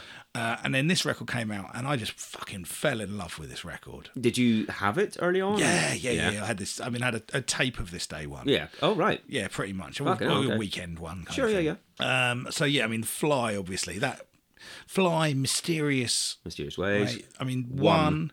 One is my favorite on that. I mean, uh, I've got a mixed relationship with one because it was played at my friend's funeral. Ah, right, so okay, it that's gonna makes it, affect it. it. makes it a slightly tougher listen. Oh, God, yeah. Um, that was on my 18th fucking birthday. Oh right, Yeah, Jesus yeah, yeah. Christ! Uh, shout out to Paul Carter, mate. Rest in peace, brother. But, But but Yeah. obviously it is an amazing tune. yeah, yeah, abs- exactly. absolutely. But yeah, an amazing, amazing tune. Yeah. But yeah, I mean, uh, beyond that as well. I mean, like, uh, fucking hell. I, uh, I was first uh, Zoo Station first track on that. Oh, right. Really love that track. Um, Wild Horses cover. Oh sure. Uh, Oh, it's actually, not a cover. No, who's going to ride your wild horse? Oh, So who's one? So I'm sorry. Who's Gonna Ride What Your Wild Horses, and then the Painted Black cover that's on the B side Oh, of that right, I single. Sorry, see. is what I'm trying to get at. I see, yeah. Uh, which was the first time I'd ever heard Painted Black, bizarrely. Oh, wow. Yeah, yeah. Okay. Um, I've and- not heard that version. It's a good version. Yeah. Oh, it was last time I heard it, which is about 20 years ago. Sure. And yeah, there was just so much stuff I loved on this record. I loved all Well, of this it. was a different era of you two. Yeah. you know, this was them moving into a different persona for the band. Because if you do, if you if you listen through Joshua Tree, Yeah. and, and Rattle and Hum, which is a w- you know kind of an outlier anyway for Yeah. you two. It's a l- lot of blue stuff, a lot of live stuff. Yeah. But if you listen through their late '80s period, Yeah. and then hit Acting Baby, it's entirely different. Oh, without yeah, it's just a, an absolute kind of Reinvention, I suppose. is the right word. turn. So yeah, I, I mean, I, I'm really sad that we're not talking about this album. Like, I've, cause I've I've had it in my head that we were going to at some point. Oh, you- you since just we assumed started. it was number So- one. But, so I'm, but I am I am going to go away and listen to this record in full Okay. at some point today. I think. Nice. Okay. Uh, just yeah, uh, and the next track, the album that I mean, I probably, we'll probably will fucking talk about the next one, which is Zuropa. I bet that's number one, which is a shame because it's by far the lesser record. Well, yeah, it is. Um, well, I must admit, after this, after Acting Baby, I think because was the first track off Zurupa was it Lemon? yeah, Right, I thought that was shit, and I, I therefore didn't even bother listening to the rest of uh, Zurupa for ages. I- and then I thought, oh, this is all rubbish. I, I don't like I don't like Lemon. I've I mean I've I've listened to Zoopra and I I mean I, I saw him on that tour, so I it was one of those. I, it was at the time as well when I'd go and see a band and I'd do homework for the band. okay, sure. Like I didn't, you know, do you remember that? Like you go and see a band, you're like, oh, well, I've got to listen to every oh album. yeah, you they've try and done. swat up. Yeah, you don't. I don't want to. Don't want to not know what a song is. Whereas I Yeah. couldn't give a shit now. no, fuck 'em. Just Show up and impress me, dickheads. Guns N' Roses tickets went on sale yesterday, mate. You going? Ah, my balls. No. I'm not either this time. I'm sad. Can't afford it. Okay, but uh, yeah, it's one of those ones where I bet you you two were as annoyed as you are about not getting number one, if not maybe a little bit more. Yeah. Jackson keeping them off the top spot. I mean, having said that, no, I mean, they wouldn't have been annoyed because because someone in their record company, you, no, no, they haven't put this record out on the same day as Michael Jackson expected to get to number one. That's very true. And they weren't completely unaware that Jackson was releasing his album I that mean, day. like if you're a fucking executive for Island Record, though, Hmm. surely you, sh- surely what's wrong with you? Why would you? My, yeah, mate, put it out at the same time as Enya, or same time Yeah. as Genesis. Yeah, or I mean, yeah, or- I mean, I was, I was about to say, or, sim- or simply red, but you'd have probably still lost that. yeah, fight. that would have been, yeah, that's a tough one. No, that's a strange one to me. You're right. Uh, but okay, so any more on, on that one? Uh, no, I, I, I mean, uh, only only a sad Sad emoji. Sad emoji. Uh, go and listen to Acton Baby. It's a great record, Right. as far as I remember. Uh, well, uh, then, in terms of what else we're going to look at, I have taken the week of the 24th of November, Mm-hmm. but I've gone up to the end of 1991, realistically, because, like I say, Queen's Greatest Hits was number one for the rest of the year and the start of next year. So I've taken just the rest of this year to see what else was coming out. Sounds good to me. And I'm honest, not much albums, because who's releasing an album at Christmas, you know? Uh, Oh, exactly. You too. Well, yeah On the wrong day. on the wrong day. Uh, but we do have a few. we got some rubbish here. Mate, the look on your face. I'm not convinced that what you're saying here is No, gonna be I, I good. struggled. I struggled to find anything. Like, well, okay, here's here's just some quick throwaway You look ones. so sad. Poison, swallow this live. Oh, what an awful smell the glove life. Terrible album co- uh, title. Uh, Nazareth, no jive, which sounds like a strange album title for Nazareth. Yeah. Okay. Um, Cathedrals, Forest of Equilibrium. Okay. Bit of Lee Dorian out there. Fuck it out. So they're all out in this time period. Only ones I saw that are actually interesting to someone like you, you or me. Um, Unsane released their first album. Nice. Their self-titled Unsane album. Nice. Uh-huh. And while I don't remember that at the time in 1991, I remember in about 93 I went over to New York Mm-hmm. for the first time. And my dad worked in a music club over there and there were posters and CDs and stuff everywhere. And Unsane, this album, Yeah. uh, the cover, for anyone who hasn't seen it, is a, a sort of a, a crime scene f- uh, photo of a man who has committed suicide by laying his head across a train track. Yeah. And so his body's on one side of it and his head's on the other. Yeah. And that's the album cover. It's just balls out. Here you go. Here's a dead man. Yeah. And I thought, fuck me, this is. I've never seen this sort of shit before. And then all of their albums from then on were th- th- along a similar line, but it really took me aback that a band would just have that as their album cover. I mean, I really like. Obviously, they did that kind of uh, thing, the same thing, didn't they? That um, like Jefferson Airplane did as well, because obviously you would have Jeff's What Jefferson. by having A and E at the end of yeah, the no, name? you'd have Jefferson Airplane, then it'd be Jeff, Jefferson Starship, and they Uh-huh. would go on to be Starship. Yep. Whereas obviously you had Unsane, and then they would go on later to be the Unsane Clown Oh, I Posse. see, if only that was true. If only- oh, dear. guys, we got to get more markets. juggling, juggling, juggalos. Okay, so that one was out. Uh, but the other one, this is the biggest one that for, for us. It was released in December in Europe, but not till February of 92 in the States. Okay. Monster Magnet Spine of God. Oh, what a record that is. Yeah, and again, that's much earlier than I was aware of this album at all in 1991. But this was, it, it's definitely a big one to start off a scene. You know, this this Yeah. would be credited as the first m- big stoner release. Really, it, it I- kickstarted. I, I, it. I think so as well. And it kind of, you know, it, it ha- coming out as it did in the middle of the grunge explosion. Mm-hmm. I mean, I remember having. Uh, when around the time that uh, Dope to Infinity come out, Yeah. someone describing them as a grunge band to me, it's like that's not what they are. No, that's not not at what they all. are at Not all. at Um, you know, obviously you got you got Kaya starting to put out records around this time as Yes, well. indeed. Yeah, we've seen the Wretch EP came out this year. I mean, Jesus Christ, Spine of God, man. Like the title track on Spine of God is. Some, you can't yank on the spine of God. What a lyric that is. Now this is is a solid, solid album. If you, if you like your psychedelic rock and you've never listened to Monster Magnet's Spine of God, go and dig that out, man. It's such Have a, a treat. such a good record. It's not my favourite Monster Magnet record, Oh no, not at all. No, um, but but it is It's- absolutely the you know I mean if you listen to like the early EP, you know, Tab and stuff like that, which Mm. I've got sitting around, you know you you see the roots of all of it, but Spinal God is where that sound really kind of came together. Sure. and you know to me I think. Uh, you know, I, I mean, Superjudge is a decent enough record. I think by the time they get to Dope to Infinity, Amazing. that's when they've really perfected. Oh, that they've nailed sound. it. And then they do, then they just take another fucking leap into into Power Trip. And Yeah. They just go fucking balls out, rap video, rock gods. oh, it's, it's glorious. Yeah, yeah. It is. No, there you go. That's what I've got for these kind of, I guess, five weeks and the ninety-one. But yeah, the rest is is all Christmas shit. Christmas shit. As we are sat here in the middle of Christmas. It's true, actually. Yeah, this is the proper. But mate, run-up. I appreciate that you work in a pub, so Christmas is like Christmas shit. It is, yeah. And I was saying that we've just started getting the majority of our Christmas party bookings in. Yeah. And you know, it's, it's you know people from insurance companies who don't particularly like each other. I'd imagine having to sit fifteen people at a table and are just deciding to get shit faced yeah, drunk. and acting like they've never had a drink before. In they their honestly lives. are. Yeah. Let's do some Jaeger bombs. Oh, it's, uh, yeah, last night there was a, a woman came up and said there was like six of them at the table. Yeah. They'd, they'd they'd been a fifteen. Yeah. Lots of people had gone home, but there was the hardcore six left a- Yeah. afterwards. And she went, "Can I have uh, ten tuacas, please?" I'm looking over, going, "What are you do? What are you doing with these ten tuacas?" that's not even two each. no, it's you just okay. You're just rounding up at this point, are you? It's the the number that you first thought of. So there you go. There's your shots. And by the end of it, she was giving them to random people because no one else wanted these fucking shots. course. Her friends were like, "Why have you done this to me?" Yeah, I mean, I've I've been in that position in your pub before. Oh, definitely. I, but on New Year's Eve, generally. Yeah, yeah. Not on you know a Friday night midway through December. But yeah, I digress. There's a lot of that going on. Christmas shit. Right, but it fucking pays your mortgage, mate. So show Well, your yeah. Oh, face.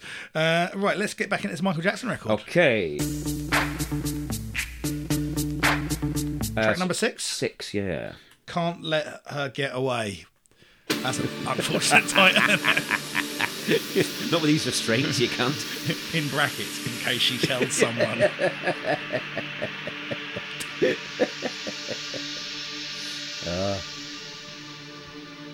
And uh, Teddy Riley describes this one as he wanted to have a bit of a James Brown feel, which is evident from the James Brown Oh, yeah. samples.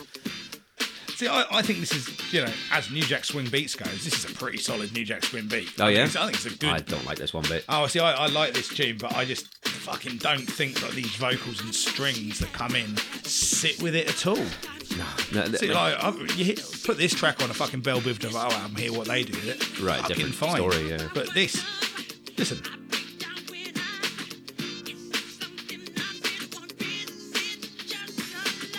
that, you know, that's like a kind of a classic Michael Jackson kind of progression Right. that he's doing there. And it just, you know, th- you know, th- these two things just don't add up to anything good. It's just No, and uh, again, there's not a big chorus in this to save it. It doesn't go anywhere. Uh, it's five minutes long, and I think this is a slog to get through. Look, man, I like tits and I like taking a shit, but I don't want to combine them. More fool you. you haven't lived, my friend. You've not been to shittytits.net, have you? No, but I'm well aware that you have. Got shares. They've got shares tits on them. The original ones.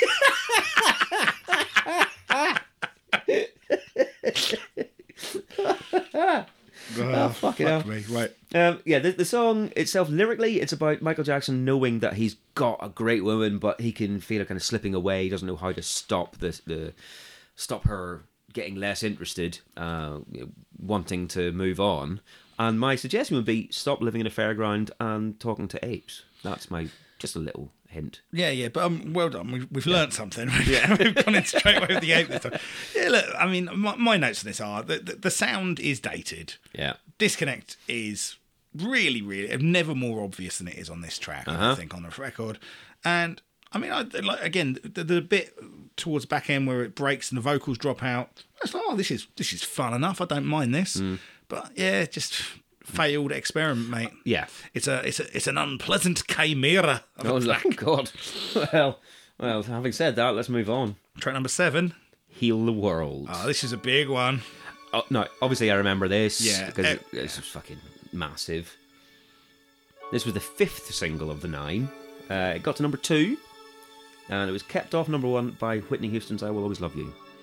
Yeah, I can imagine that was the case. Yeah. That kept everyone off number one. Yeah, it did for 10 weeks, yeah. So uh, this is another kind of issue song. Yeah. Look, this is this is Saka and Michael. Oh my god. Like you know, if if you i- if you listen to Michael Jackson, particularly later era Michael Jackson, he gets into this super plaintive kind of here is here are the world's complicated problems simplified to a simple. Can't we just be nice, Let's, all right? yeah, let's be friends. Yeah. generations and to say we want to make it a better place for our Let's Oh, see, children. what the fuck, man? Yeah, don't don't start off with a child's vocal, Yeah. right? You know what I mean? That's not. let- I mean, No, it's a bad better move. world. And evidence. um, I think if they can make it a better place. Um, yeah, I mean, by this point, he had already done We Are the World. Yeah. USA for Africa song. And this is just a shitter version of that, isn't it? It is. I mean, it's. I mean, it. I mean, it's a quite a nice vocal. I, I- look, it's- I- I think it's so forced to be that. Uh, Do you not think it's got a bit? Do you think it's got this bit? Bit of the girl is mine about it. Okay, yeah, true. Yeah. That does actually, yeah. People dying. If you care enough for the living, be a better world. Uh, Look, man, I don't hate this song. I, I can tell yeah. you do, right? Oh, no, yeah, I can't say I hate it because it is catchy as shit. And that's the thing about You know, this song. it, it is almost like uh, a, a Christmas carol being catchy and sticks Yes. in your head. But look, man, what I will say to you on this, right? Uh-huh. Show me a bigger key change in any song ever. This song has. This, like, are you fucking mad? The Oh, no, key- okay, no. The, the key change when the core, when the choir come in behind it. Okay, no, actually, let's get to that because Right. there's two in a row. I know. Yeah, But no, there's it- that second one, that fucking massive one. That is, it's like it's almost like okay, let's give this key change some steroids and see what happens. Right, let's get into. Uh...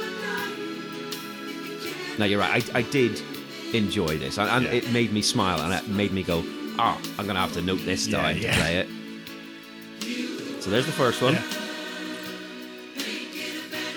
And Like you say, there's a bit of a gospel thing behind it. There's Yeah. the choir. And to me- And this sounds like, you know, if the Carpenters were singing uh, "We Are the World." Yeah. it's uh, it's so MOR. It has got a real MOR bit to Yeah. it. And I, you know, and this is the thing, right? And we go. That's fucking And there you go. ridiculous. That's ridiculous. It's like 20 seconds after the last Yeah, yeah. one. Oh, so- shall we just do another one? Step it up, boys. How high can we go, guys? okay, which octaves have we got in the room? Which octaves have we got in the room? Look, Yeah, I don't hate this song. fine. If you like stupid films, right? you- Yeah. Like if you like superhero films, Uh huh. as I do, there is an extra Jason Statham films Yeah. for me. there is an extra, extra suspension of disbelief that you're prepared to give them because you're like, you know what? I know this is kind of shit, but ah, fuck it, I'm enjoying it. And why Uh-huh. Sure, not? It's, sure. it's the same, you know, it's the thing you give yourself if you're like watching wrestling or kung fu movies Okay, yeah. or, you know what I Hey. mean? Don't don't you equate those two. But You, mate, they're you the have your sa- wrestling. Kung mate, Fu they're- is high art. Oh, fuck off, mate. like, have some What? self awareness. I watch Jet Li kick a man's face off every day. Uh, Yeah, okay, mate. Now, now, now tell me what the story to Ip Man is, right? Revenge. They're all And there revenge. you go. there you go. Right. So, you know, it's that thing where I'm like, you know what? I know I'm not. I'm not listening to this on a daily basis. When it comes in, though, of like, course. I'm like, da, da, da, da, da, Yeah. da, da, da, da, da. I'm like, I'm- if you for, for the sake of you, can't- you can't see what I'm doing. I'm I'm smiling and moving my head back Right, and yeah. forth. You know, like like Stevie Wonder.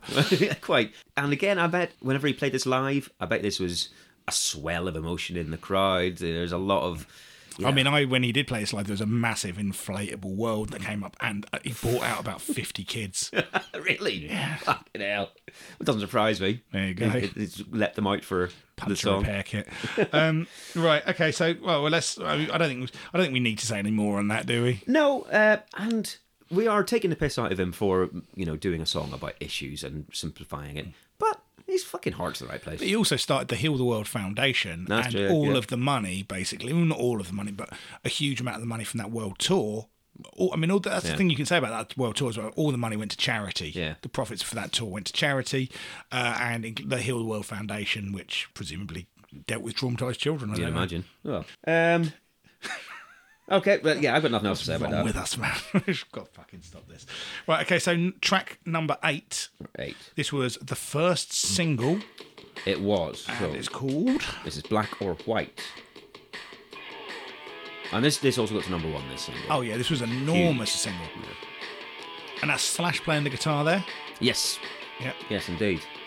Yeah, because a lot of people think that kind of the main riff in the actual song is Yeah. Slash, but it's not. This is the No, Slash it's the bit on this producer. song, yeah. And y- you know, if you've seen the video for this, I'm sure you have. Not you, I'm talking Yeah. to the general world. Everyone's seen this video. This is the bit in the video which is all kind of setting up where Macaulay Culkin is listening to music and his dad is going, "Turn that down." Yeah, yeah, Trying to, you know, rebellion against your parents. George Went. Indeed. Um, His dad. Yeah, Norm from uh, From Cheers. Cheers. And then it, he decides, the kid decides, okay, well, fuck you. Brings in some massive speakers into the living room, cranks up the guitar, starts playing this big rock riff. Yeah. Everything goes mental.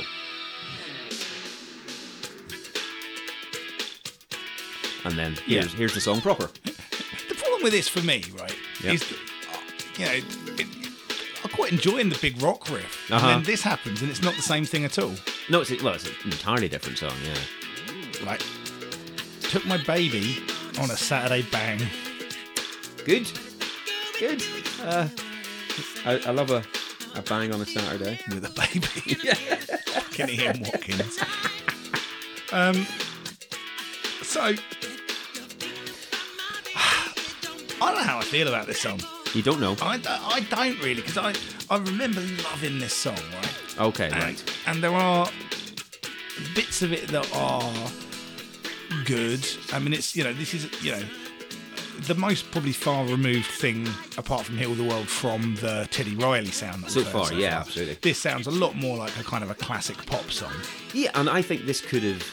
You could fit this on bad, for example, Yeah. and it wouldn't sound too out of place. No. Yeah. you know, I, I think it's got some really solid moments in it. I, I've always thought of this as a classic Michael Jackson song. Uh-huh. And I've been listening, and I was listening back to it, I was going, how much of this is nostalgia for me? Because I don't know how good this song actually is. I don't like it. I mean, I remember not liking it at the time, but that's for par for the course. Yeah. For me in '91. But see, I really liked it at the time, Hmm. and I was, and you know, I think there's there's good bits on the outro when he when he's doing the kind of little vocal whip bits and that, Okay. you know, Where it's a bit more angry. probably you do, yeah, yeah, yeah, yeah, and he's just doing the little kind of. Uh-huh. I I think there's some good stuff in that, but you know, the act- the actual song it feels cut and paste. Well, I think that riff is very average. There's nothing to it for me. I think it's a very dull riff, yeah. It's there's and not that's much the basis to of it. the song. The chorus is solid enough, I think. It doesn't do it for me at all. Uh, I think it's, it's all right, I think. But you know, I mean, that rap that comes in, Uh, Do, do you, Oh, yeah. uh, have you, do you know the story about the rap? Um, is right. Is one of the producers Yeah. in it? Well, there was basically it was one of these things that it wasn't wasn't that well known because it's credited as LTB, Right. The rapper is LTB, right? And basically, it's the bas- one of the producers who is Yeah. the the white dude. I can't remember. Was it Dave Dave Bottrell or something like that? No, Bill Bottrell. Bill Betrayal, yeah, there you go. But yeah, so he wrote the rap. Michael Jackson liked it, Mm. and they were going to get like LL Cool J to do it or or Heavy D or Oh, I something see, like that, yeah. right? And he just went, "Oh no, you do it." And he went, "Oh, well, I don't want to be credited for it or anything because I don't want you know, I don't, you know." And no one knew it was a white guy doing it, Uh-huh. right? And his, his LTB is Leave It to Beaver. No, really? Yeah, yeah. Jesus Because Christ! the joke is obviously just he's like a fucking white the bread. whitest Yeah, person. yeah. I didn't know that. Yeah, That's yeah, right. I yeah, see. Okay. Fuck's sake. Fuck's sake. LTV. I bet you they were really chuffed with that as well. Oh, I bet they were. I mean, with good reason. That's funny. better, better, than- better joke than the song, I think. Yeah, yeah. No, this doesn't inspire me whatsoever. I think this is uh, again a pedestrian riff. There's no catchiness. There's no big uh, something that hooks me in. I, I will. Not for ta- me. I will take it though over nearly everything else on this record. Oh, really? No, not for And me. that, that, that, that to me, the where we are at this point in the record, the standard is not high. okay, That's where I'm at with it. I see. Right now, this would be, you know, third or fourth uh, of this of the ones that I like so far. Fair enough. Yeah. Um, the video, though, quickly on the video, Yeah. how big a deal it was. Like you say, this was an event Yeah. video. It was the first one off the album, and it set the course for the rest of the videos. Yeah. This is John Landis direction, another 10 minute one. Mm-hmm. And it was released in uh, across the world at the same time so that everyone could watch it at the same time. Would that be the first time that he'd worked with John Landis since Thriller? Then I wonder. Oh, very probably actually, and uh, I I don't think Landis did any of the bad videos, did he? I don't know. I don't remember. No, I think I think this is probably the first one. Yeah. Um, and so on November the 14th, 1991, it was released globally. Uh, in the UK, it was Top of the Pops who had the exclusive. And so it was shown in 27 countries on the same day. It was watched by an alleged, and this is hard for me to believe, but it could be true, 500 million viewers. Doesn't surprise me if that's true. You know, that's an actual percentage of the world's population Yeah, yeah. watching the same thing on the same day. Uh, so it was a huge deal. And like we mentioned, it had the bit at the end where it was various people morphing into each other. Yep. And I remember being fucking impressed with that. I watched it again recently, uh, just for this. That bit stands up. That still looks Does good. it really still look honestly good? does, yeah. Wow, I'm surprised. at that. I'm I, very pres- I surprised. presume that, that looked that looked like kind of uh, Mummy Three kind of levels of Yeah, CG. the sort of thing you could do on an app these days. Yeah. Yeah, no, it's it's actually looks really good. Wow. Yeah, um, in a way that some of the effects in Remember the time? Remember the Time do not. Yeah, I mean, I can I can imagine that that is very much the case. So I think the video is pretty cool. Um, the other thing I read about this, and this is a fact, and I didn't believe this at all when I read it. Okay. And I looked for other references, and I could only find articles linking back to this Wikipedia fact. Right. But I did a little bit of research, and it might be true. This, apparently, this single was the first single by an American to go into the singles chart at number one in the UK since 1960, when Elvis Presley's It's Now or Never did the same. Surely that. can't Ah, Exactly. be My I, my initial reaction was that can't be true. That it was the, the first one for an American to go straight into the UK charts at number one single. Right. I looked back the previous two years, looked back through 1991 and uh, 1990, Yeah. not one. Not one there. Now, obviously, I couldn't be arsed going back through them all because that would involve a lot more clicking. Yeah. Yeah. But maybe it's true. Maybe no one else went straight at number one because if you remember, this is not the time where it was as common to go in at number one. Uh, very often, uh, a single would be released and it would get to number 30 Yeah. Hmm. and then rise over the next three weeks. So maybe that's true. Maybe that is the case. I would have thought Madonna would have had one. Maybe. I don't know. But. Uh, not well, definitely none of the ones that she had 1990 and 91 did. Yeah. Vogue wasn't didn't go in at number one. Well, let's dig that up. Let's have a Yeah. look. So if anyone can prove us otherwise, please feel free to do so. But that's a fact. I thought that's a really fucking big that's fact. crazy. If that's the case, Indeed, if anyone can think of uh, an American act that went into number one, is that incl- is that is that solo act or is it? Um, I think I think it's act. I think it doesn't have to be solo. It can be a band as well. Hmm. So yeah, there you go. Right. Lovely stuff. Right. Okay. So track number nine, which was another single. Well, they're all But fucking, I singles. know exactly. It's just it's easier, and actually is easier to say this wasn't a single. Yeah. So this is Who Is It? Right, so this was the fourth single of the nine. It got to number ten in the UK. Six and a half minutes long, this one, Yep. and it starts off with this kind of weird choral thing. Yeah.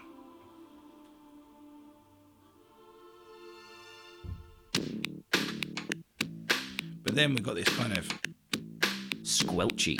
kind of funky bass, Synth dirt- bass, yeah. dirty kind of. Uh huh.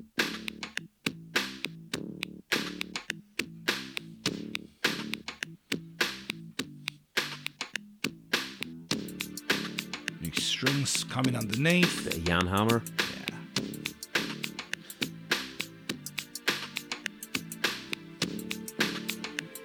It's kind of got a bit of a I don't know. Just actually think about this keyboard, uh, looking through who played on this, and there are not a lot of session musicians. It's a lot mostly done with the actual producers. But Steve Percaro from Toto, who Oh, really? did a lot of Thriller, obviously, and some of Bad, I think. A lot of share. a lot of Cher and yeah, everyone else apparently we've, we've looked Yeah, at. Um, he is on the keyboards in this. Fair enough. But here, fucking this pre-chorus. Yeah, well, indeed. Fucking melody on this man. Yeah. Does this remind you a bit of Billie Jean? Yeah, yeah. I, I mean, I've got this song's In the- in got this- a, a Billie this build. Jean, Dirty Diana vibe. Billie Jean, Dirty Dana, the Yeah. two songs I've referenced. Yeah. Absolutely, it does. And here's the chorus though. Yeah, hey, hey. Billie Jean Yeah. is not. Yeah, this is a good Look, chorus. man, this is I, I just this is more like it. This Okay. song, man, that dirty slinky bass at the start. Fucking love this. Love this pre-chorus. Love this massive chorus. Feels like a Michael Jackson song. Uh-huh. Sure. I mean, we're in Hee Hee Central, Oh, it, aren't we though? Yeah. There's so much of that. right? It, look, it's still too long, Six and a half minutes. Yeah. it's ridiculous. right? But this is a song. This is, this is an album track, and you can imagine that there's a fucking great single cut of this. Maybe so. Yeah, yeah, true. The radio edit would be much better. Yeah, this is my favourite song on the album so far. Okay, yeah. All right. Yeah, no, this is really catchy. Um, th- again, the verses don't do an awful lot for me at all. It's, it, it's Yeah. Oh. killing time until you get to the chorus. I kind of almost in a pop song that's sometimes almost an advantage though. Yeah. It, I mean, it kind of almost sometimes is sometimes waiting just that little kind of tease Teasing you. until you. fucking bring up to that big bit. You know, I, I, I don't agree. well, I think sometimes But, uh, I think sometimes uh, I think sometimes a good pop song is a great chorus delivery Yeah. moment, and you've got a great pre-chorus in this as well. So it's like you know, Uh, Yeah, no, the pre-chorus and the chorus are the, are the, the saviors. And lyrically, it's about Michael Jackson how he's being cheated on, Mm-hmm. and he wants to know who it was with. yeah, is it his brother? Is it his brother? Yeah, is it Well, my which monkey? one? Wait, is, Sorry, it, ape. whi- which of the Jackson Five has? Uh, Is has it Macaulay done Culkin? Ah, probably Elizabeth Taylor. Um, and the video for this was another famous video director. This is the David Fincher one. Yeah.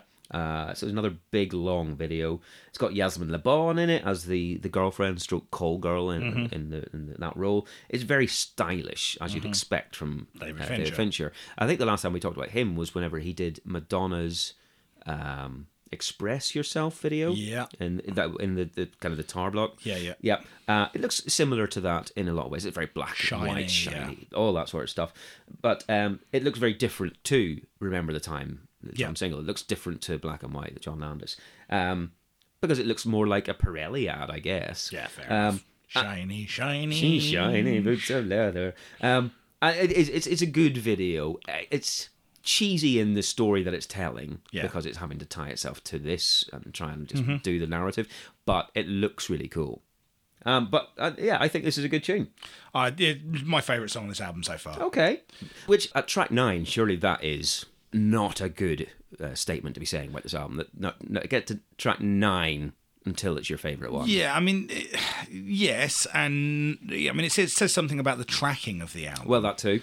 um, but it, it what it also does say is I kind of there was there was points in this up till this point I was thinking, oh fucking hell, it's just going to be over now because not going to put anything good at the back end. of Oh, it. I see. that's also true. Okay, So- Just keeps you there. so it's like okay, we're on track nine. And you know I'm not having the best time with this record so far. It's got to be said, uh, but you know it's nice to hit a high note now. Okay, No, that's a, that's a good point, actually. At least it's not totally front loaded and you're just bored by the end. Exactly. So we'll do we'll do one more Yeah. on this section. So it's number ten. This one's called "Give In to Me," which is an unfortunate name in the circumstances. Yeah. Indeed. And this this was a single, surprisingly enough. This is the seventh single. That's number two. And that's that is Slash playing guitar on this. Yes. And this also reminds me of Dirty Diana. We're, yeah, too. We're, we're back in rock ballads territory. Yeah. And look, right, you know, whether this is a great song or not, I like him in this mode. Oh, I see. Yeah. I, I, I'm style of predisposed. I'm Jackson. predisposed to like Michael Jackson in this style. right? Okay. And you know the feeling I'm getting from this record is the further Teddy Riley is away from these songs, generally, the better they are. Well, indeed, what we've, we, I suppose we've almost been able to split it so far. The first, what, five songs? Listen to that, man. I, Oh, yeah, that's a, that's a good chorus. he's just got that good fucking rock voice, hasn't he? Sure. It's like you know, like when Fergie from the Black Eyed Peas all of a sudden rips ra- fucking rock song out, and you're like, oh fucking hell, yeah, I forget you can do Exactly, this. sing.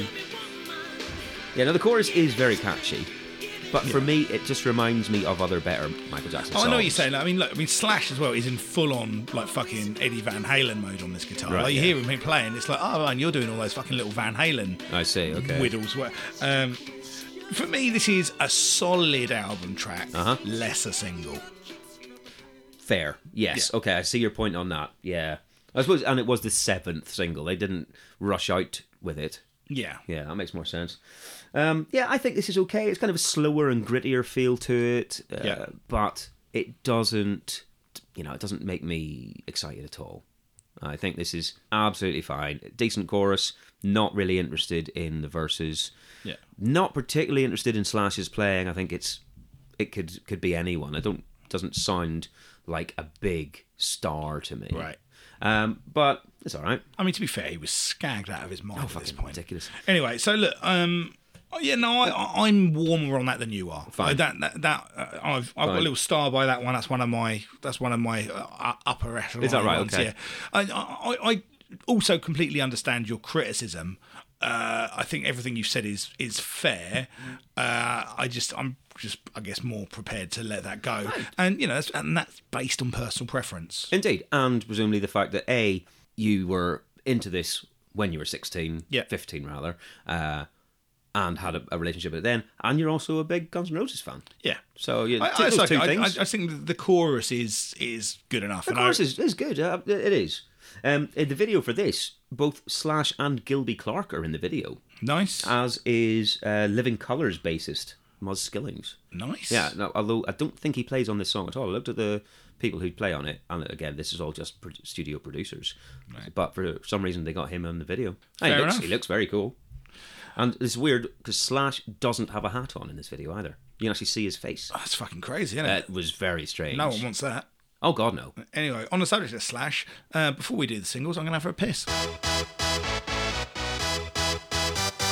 So, yeah, let's look at the singles this week. Uh, top 10, there's a few changes, but uh, not a great deal. Number 10 is Diana Ross, When You Tell Me That You Love Me. All right. which is typical Diana Ross. Yeah. Um, number nine, new entry is Nirvana's "Smells Like Teen Spirit." So that's Fucking the hell. first time we've seen that. It was released uh, the same week as Jackson. Number nine into the charts.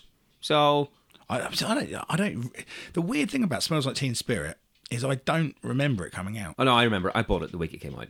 Uh, I bought the seven inch, which I've now lost. I Yeah. suspect someone fucking nicked. Yeah. So uh, yeah. Well, yeah. You must be fucked off about that. Oh, I really am. And we covered that in the special, yeah, I suppose. it's a pain in the arse. But no, I love this. Uh, obviously, Uh, I this- stole it. Twat. Uh, number eight, Michael Bolton, When a Man Loves a Woman. Uh, seven, Baseheads, is there anybody out there? Six, this is a new entry. See if you remember this one. I mean, you, I guess you'll remember it. See if you can remember who it is. To be, to be free again. To be, to be free again. Sounds like M people. To be, to Yeah. be free again. To be, to be free Big pop again. chart dance crap. Oh, um. Ah. Didn't remember that first bit at all, but I do remember Alright. this. I mean, that sounds like Gypsy Woman again to me, which I Yeah, it does really sound like Gypsy Woman. It is a night. My body's weak. No, I think I do remember Yeah. this. I, I think I think I was thinking of Gypsy Woman. Oh, I see. Okay. No, this is Ride Like the Wind by East Side Beat.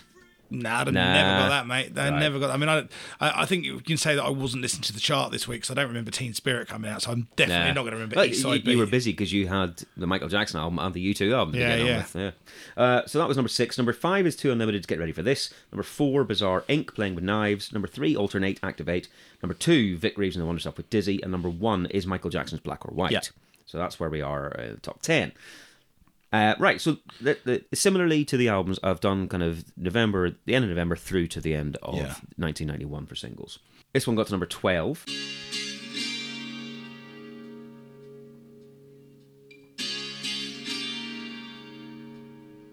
I love this song.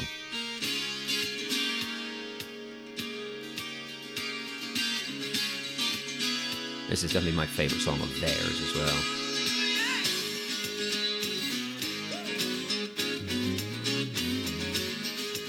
What is this?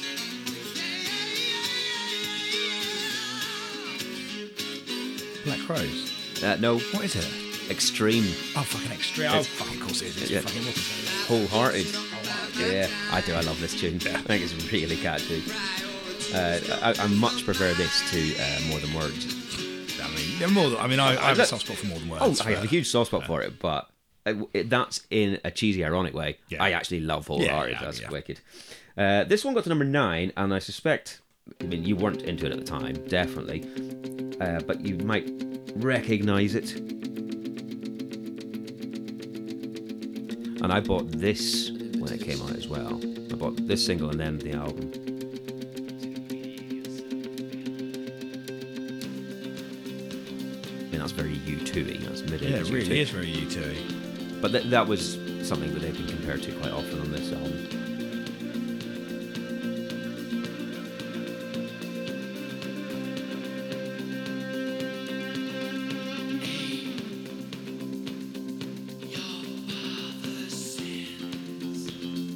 Ring any bells? Nah. I mean, again, you, you didn't like it at the time. We've discussed before, you know some of their songs because you've heard the greatest hits a lot. It's Yeah. James. Oh, James, yeah. I, I, I could have. I'd, I'd have have took a stab guessed, at it right. being James from that vocal. Right, sure. This is Sound uh, by James. And I did. I really fucking like this. And this was obviously the first thing that they'd done post Sit Down and post Gold, uh, Gold Mother. Yep. And it was a different sound for them. And they got there's some critics for that, and some people saying, oh, they just sound like you too. I really liked it. Uh, I was a big fan.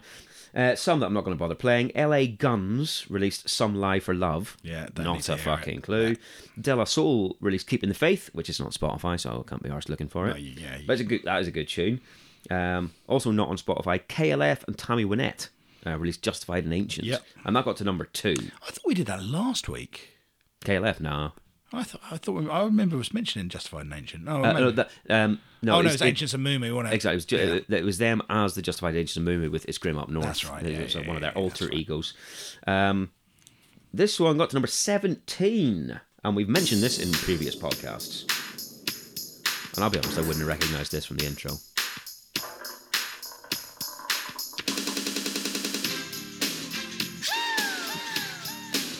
Here we go. The table's set, baby. You know, you, you're getting the words. My oven is hot. And look at, look at concentration on like- Dave's face, is brilliant. Come on, get some in my Kitty's Kitchen. Yeah. There you go. Yeah, yeah. Martika's- Can't get some of the- Martika's fucking- Kitchen. There you go. Yeah. I was like, I was on that fucking ice, Princey. uh, it's Right, like, yeah. obviously, indeed, yeah. Yeah, yeah, yeah. Uh, so that- that's out this time period, number 17. This another one. This got to number six at some point. Fuck me, I remember this bit, and I remember laughing at this. Everything I do, I do for you. This is post uh, Brian Adams. Yeah, yeah. everything I do.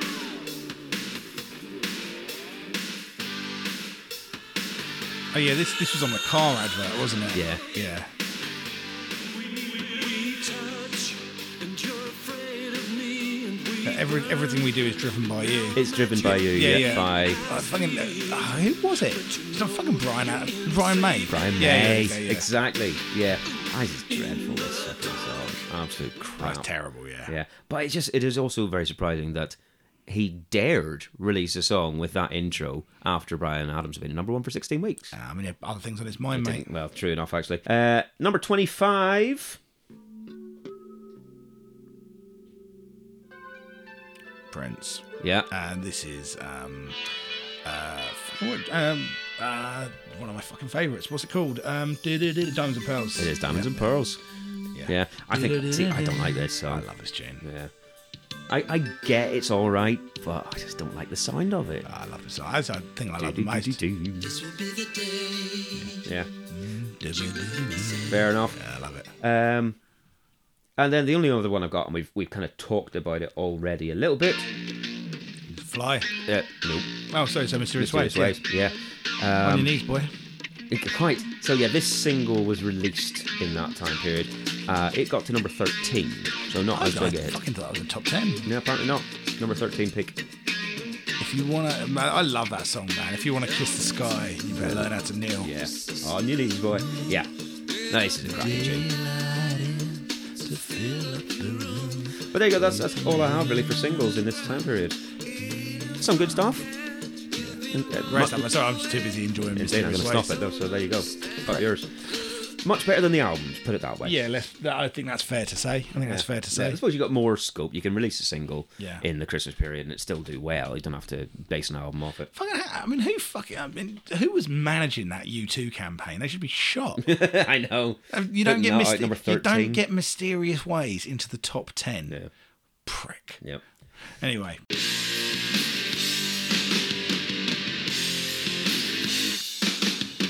right. Okay. Well, let's do the back end of this record. Right, then. We've got indeed, four back- more to go.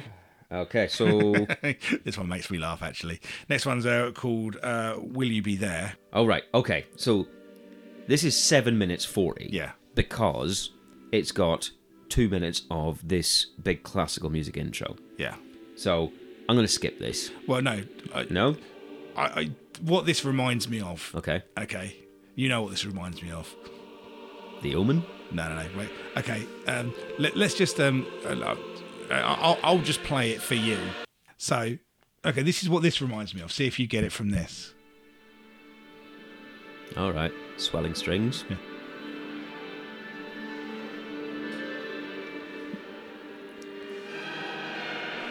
Alright. Uh oh fuck me!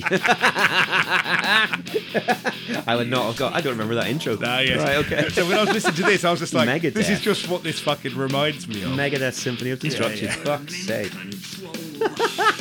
right. Okay. All right. Yeah, yeah, yeah, different different sides of a, a coin, possibly. and I'll be honest with you, I was kind of, I was kind of willing it to do that, if the truth be told. so, well, so yeah, so we can go through, right? Because you don't need the intro, do you? It, it's lovely, but it It's- feels very much tacked on. oh god, it's superfluous. Yeah. It's so fucking superfluous. superfluous. Yes, Yeah. mate. Um. But okay. Let, let's see if we can get to where it actually begins the song. So Yeah. let me cue it up here. Right. So here you go. This is where it actually starts. That little piano bit. and that piano is nice. It is nice. I, li- I like that little kind of shuffling beat. and then we get this this gospel chorus coming in. Feels a bit Graceland, I think. Oh, okay. Wait, know- I'm, I'm along the m- man in the mirror lines on this. Yeah. I'm, I'm thinking that But- kind of. river Jordan, and I will then say to thee, See, I think that is a fucking great Michael Jackson vocal. Yeah, I do too. I think that's just a beautiful Michael Jackson vocal. yeah, yeah. I'm not sure why he's, you know, putting all this religious iconography into it. Oh, you know, I was- He's basically saying he's Jesus at that point. probably looking for forgiveness. Well, cool. yeah. Um, and then it's like- this this builds the and swell. builds. Yeah. yeah. But then But- there's there's a bit in this ne- when you get into the into the next uh, kind of big vocal delivered right, Uh-huh. and he just does that fucking. But I'm only human. all right. Th- th- It's this bit. Will you scold me? Will loves will you find? I fucking love this one. But they Told told me. me Uh huh. I'm meant to should be be- faithful Yeah. and walk when not able and fight till the end, but I'm only human. Right, That okay. is that literally that- that, okay, line, yeah. that delivery on that line, that's everything like that I fucking loved about Michael Jackson. That kind of fucking powerful, but really fucking vulnerable, like con- uh, conflicted. Mm-hmm. Yeah, yeah. It's just all there in that vocal, and it, like literally in that fucking line, Okay. you kind of go, "This is why you're Michael Jackson." You know, Right. this is you- you're Michael Jackson, and nobody else is. Uh, it- it- There's just something about it and the way it sits in the rest of this. I just think it's fucking. I like this great. build up too. Yeah. Yeah. Yeah, no, exactly. It's, it's a big swell throughout. This is, as we've said, a long song. but it's building and building. Key change. Yeah. the first key change in this song. Gospel choir in the background. And again, like you know, this is so far away from that new jack swing sound. This is this is a very very classic kind of gospel tune, a real kind Uh-huh. of classical arrangement, and he's at his absolute best on it. And then there's another key change. Bam. And right, this is the one for me Yeah. where I'm going, uh, similar to how you were before, I'm going, this is so dumb. This is so Yeah. obvious. Yeah. Uh, And I'm loving it. I love this. This is man. brilliant. I, Yeah. I mean, I don't, I don't even. I'm not even with the fucking dumbness on this. I'm just. I'm like, I, I can't. Hold on one second. Yeah. Key Yeah, change of again. course, man. Third one. Yeah. Oh, magic. Ah. Right, sure. No, I think this is. I, I I would call this a guilty pleasure because it's so ridiculous. I mean, it, it's. I mean, it is But- overblown, but I, you know, I'm This is- like great. Uh, This got me. This re- re- just Yeah. swept me along with it. big spiritual number, and you're like, Yeah. fucking. I wish you'd done a bit more of this. Definitely, definitely. I what I wish he had done less of in this song is that spoken word outro.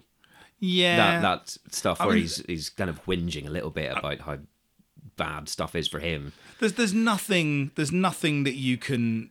There's, there's not a track on this album that you, that wouldn't be better or shorter. No, fair enough. I don't yeah, they're think- fucking. well, this I'm- is seven minutes forty. This is the longest song in Jackson's solo career. Yeah. but that's because it's got two minutes of that uh, the Beethoven stuff at the beginning, and it's got an entirely unnecessary minute at the end where he's in this trembling voice where he sounds like he's nearly crying talking Yeah. about the state of the world. I agree, and it's and it- it, and that's too much, and it stops it from being you know like a fucking perfect song. In- indeed, yeah. We're you know we're not at the point of this man's career that he's going to be able to produce perfection. No. because no one can tell him to shut up, and No. he's mental. he's fucking off it. he's so mental. He is mental. right?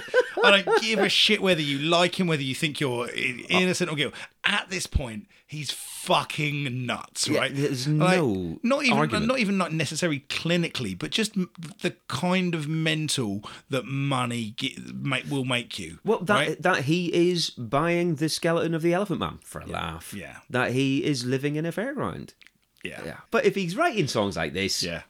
every Fucking- so often you oh, go, "Oh, you live in a fucking fairground, there, mate. You- Have a have a blast." Um, right. So then, track number twelve is called. Uh, yeah. Oh, you got anything else on this one? Uh, oh. Now the only other thing I have about this is that uh, because it was released as a song in Free Willy, Right. insert own jokes Yeah, I here. Um, the video for it is lots of footage from Free Willy, which may may not be able to watch it in case there was a shark. Uh, I don't think there are any. No, I'm shots pretty for sure there you, aren't. mate. It's about a fucking whale, Ah. but it's a lot of underwater footage. I've always thought that Free Willy um, should have had a subtitle which was with tokens from special packets. like Weetabix. Brilliant. Uh, yeah, no, I, I really like that. It like, like I say, it reminds me of Man in the Mirror for the, the big choir and the key changes. But yes, okay, let's do the next one. Right, so track twelve is Keep the Faith, Cool. and this one, uh, I, you know, I mentioned Man in the Mirror on the last Yeah. one. This is this is co-written by two people, Cedar Garrett, uh, uh, is it Seda, Se- Seda Garrett, Seda yeah. Garrett, and Glenn Ballard, who co-wrote Man in the Mirror with Oh, Jackson. nice. This And is co- obviously, yeah. So, so and Soda Garrett was obviously on. I just can't stop loving you as well, which was. Yeah, oh yeah, yeah. on She that, was so, yeah. She sang on that one. Yeah, she was a duet, wasn't it? Um, so this is an, a kind of another gospel choir tinged one. Yep, yeah, got infused. I've written. Oh yes. Um, but it's, it's, it's- that, that sounds very kind of eighties pop to me. Yeah, That that bit. but, you- there. but what you have got as you go in is you have got some of those new jack swing kind of crash breaks oh, I see. Yeah, that sit they're underneath okay, it. yeah, Yeah, coming through. And And whereas before the, we've had a lot of examples of the two worlds not mir- Yeah. matching up at all, this one everything kind of sits quite nicely together. I think. I, it sounds fine, but it, it doesn't sound like New Jack Swing to me. I can see what you're saying that there, there's an element there, but Yeah, it but- doesn't sound like a New Jack Swing song. but, but it certainly has got those elements to it. Oh yeah, there's Uh, ele- yeah, sure. You know, Okay. you know, you can hear him in there. You know what I mean? I, I mean, for me, I I mean, I, I think this one is, is another good song. I mean, when you Oh, get yeah? towards the end of the track, and he's he's doing those fast vocals, and he's and they're doing the trade offs between Michael Jackson and the choir. I think those bits are fucking sublime. I think they're really Mm-hmm. All right, they're nice. Um, this doesn't get me as much. I think it's nice, but it doesn't. Get I see. me as I, much. I, I mean, to be honest with you, I'm at the point where I'm. I'm really happy that this just isn't another big New Jack Swing song. Sure. It sounds really Yeah. distinctly Michael Jackson, and I really, Yeah. uh, you know, for me, this, you know, this part of the album, you know, we've had "Who Is It," "Give In to Me," Mm-hmm. "Will You Be There," and now "Keep the Faith." It's, it's a solid run. It's like five tracks. So I'm like, oh, I like all of these right, and it's like with it's, it to is very varying degrees. up but- to varying degrees, but it is. You can almost say this is an album of two halves, it can't you? This, you know, Yeah. that first half is Teddy Riley all over. Yeah. This second half that we're seeing now is very different sound. yeah, But it's just strange that he's done that. The tracking wise, it's just Yeah. pushed all well, this one way and everything else the other way.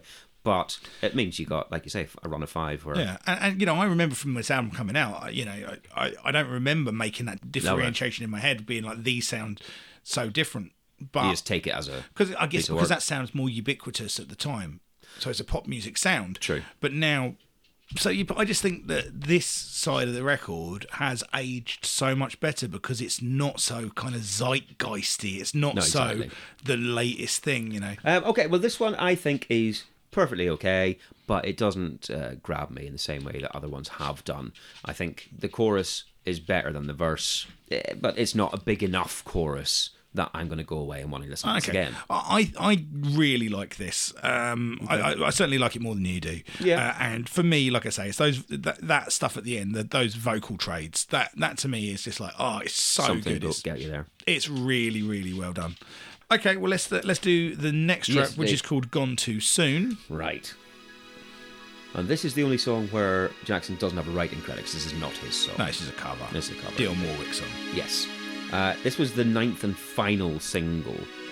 Uh, it was released on December 1st, 1993, Yeah. which was World AIDS Day. Yeah, And uh, it was released as a tribute to Ryan White, yes, who was um, a teenager in the States who was expelled from his school because he had HIV. yeah. He got Yeah. it. It was a haemophiliac. Got it through a blood transfusion. Right. This was that's quite key because that's almost in the, the old days of good and bad AIDS, isn't it? Well, Oh, right, sure, Yeah. Mate, I mean, I tell you what, right? I write these notes in a hurry sometimes. Yeah. And just just read what my first note is on this. tribute to an AIDS kid. And I, I didn't even do that on purpose. Right. I just wrote that down just to remind me. I see. What's fucking wrong with me? Oh, God's sake. Uh, yeah, this is, Right. I mean, I don't love this. this is awful, It's- if you ask me. It's it- fucking dreadful. Obviously, I don't think it's dreadful, Oh, I think it's right? It's dreadful. it's it- it's very Disney. It's Yeah. very it's very Disney. And look, man, I've put you've I, I've put you'd have to have a cold, cold heart to hate it. There we go. And there we go. Right. Hi, my name's Krister.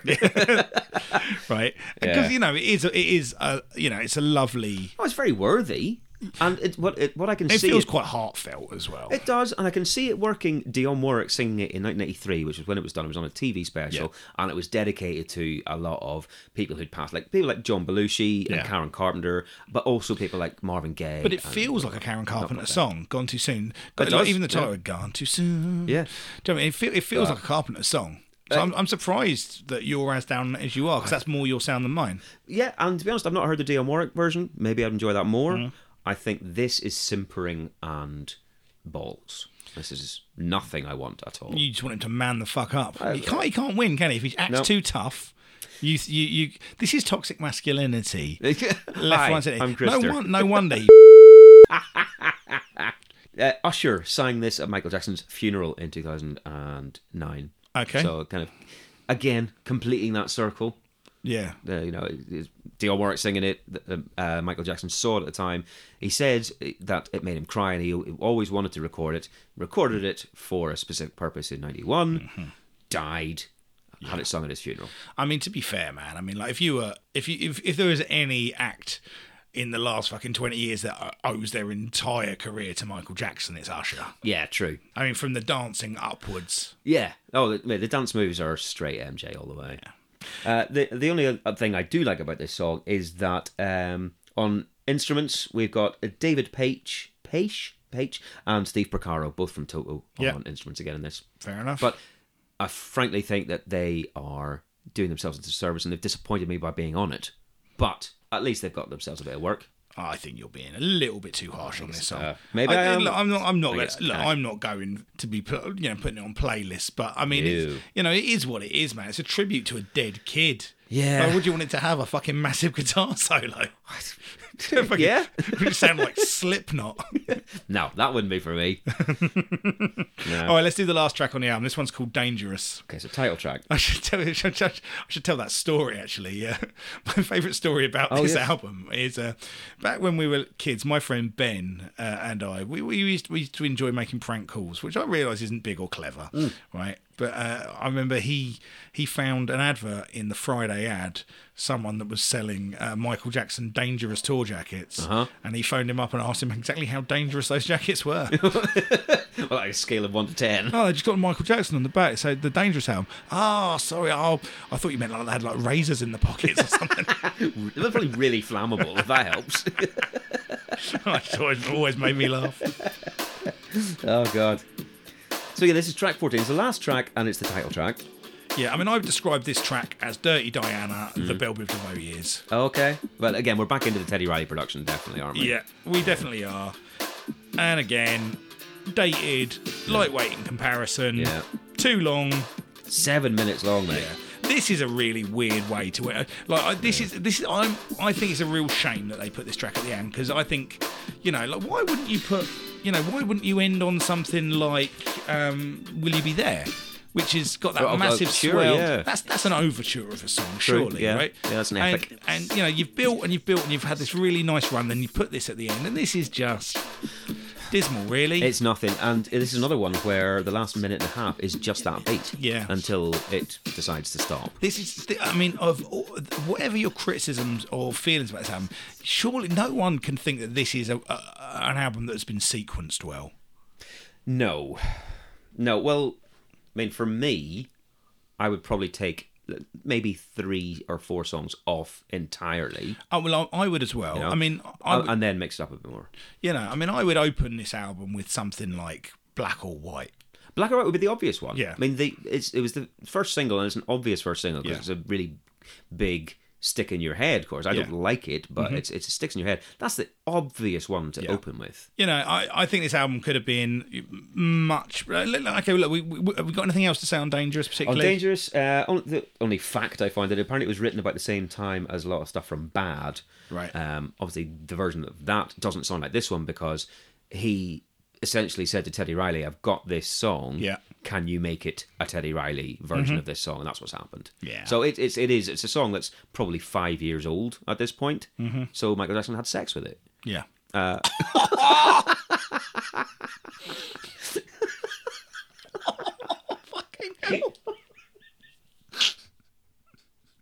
I'm, in the so clu- sorry. Uh, I mean, the clue's in the question. It's called Dangerous. This doesn't say, doesn't say who to. oh God, I literally just thought of that as well. I'm so sorry. as I was saying. That was very good, mate. I enjoyed that a There great you deal. go. Um, yeah, I, I got nothing else. I got nothing else. All right, let, let's let, let, let's do let's do the the the, uh, the breakdown of this album. I mean, it's a fucking mixed bag. It's So- a very mixed bag. a very Yeah. mixed.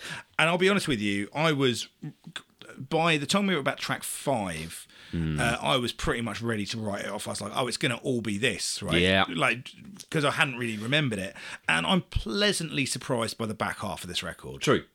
No, that, that it makes a difference that there is something else because, like yourself, if it had all been New Jack Swing, Yeah. I would have gone. Well, I don't want this at all. Right, Because it's you know, and again, you know, I don't think this is good New Jack Swing. sure, yeah. For, for someone for yourself who was a fan of some of that stuff, Yeah. you'd, you'd have been disappointed if this is what your one of your favorite artists was doing in that genre. You're like, oh, come on, mate. like I say, I I think he made a massive mistake by going down this zeitgeisty route. Uh-huh. I think he was, you know, he was trying to, you know, kind of turn hi- change his image or or, or something and- and to be something he never could or would be. Right? No, uh, indeed. And y you, you makes me wonder what this album would have sounded like with Quincy Jones at production. I mean that, that was the the number one question that was running through my head throughout. It's like I wish, you know, uh, for me you can lose pretty much every New Jack Swing song on there and have a better record. Mm-hmm. Okay. For me, if you kept black or white, kept in the closet, Yeah. and y- you kept remember the time, right, lost all the other things off Right, there. like, like the first three of those, Yeah. the first three tracks.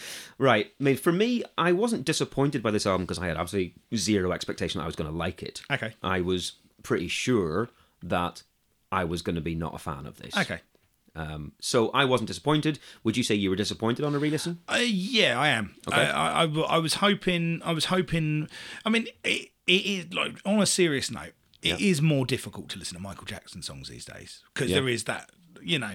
There, there is uh, that caveat of oh, fuck am I uh, enabling something that was not great you know I'm not you know Right. I'm never gonna put on a Gary Glitter record Right. I'm never going to put. I'm- I'm never going to put that on, right? I'm not going to listen to the Lost Prophets, right? Right. But I will still listen to Michael Jackson. Okay. Well, Uh, yeah, but what I'm saying is I'm not listening to that stuff. Uh, you, but I do actually sometimes listen to Shinobi vs Dragon Name. That's not entirely true.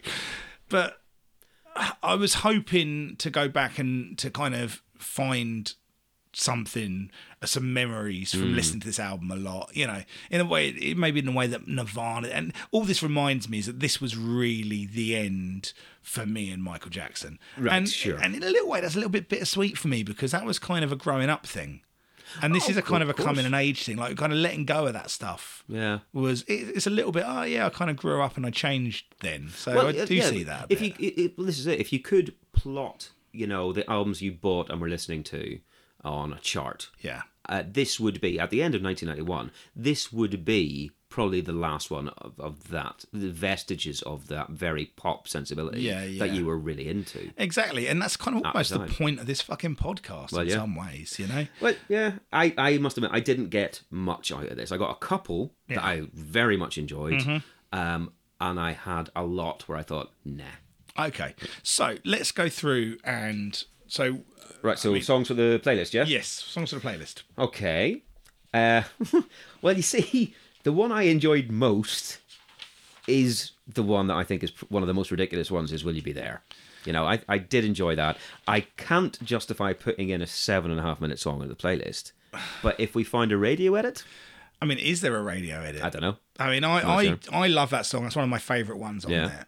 Um, I mean, let me. I'll, I'll, So I mean, I would put a case for that. I put Um, okay. Uh-uh. forward that. Mm-hmm. I, I wouldn't. I wouldn't argue that. I mean, I'd put it on a seven minutes and fucking Oh, really? people Just can do deal with it. I mean, you got a fast forward button. You know how yeah, it works. true. True. Uh, what would your other ones be? In the closet, I would make a case Yeah, for. Great tune. Uh, remember the time, which I know you d- weren't I as wasn't into. as keen. Who is it would be probably my first choice. Okay, yep. Uh, I mean, I, I mean, I'm, I mean, I like. I think "Who Is It" is my favourite track on this record. I think That is- yeah. It is again. It's too long. It's seven minutes.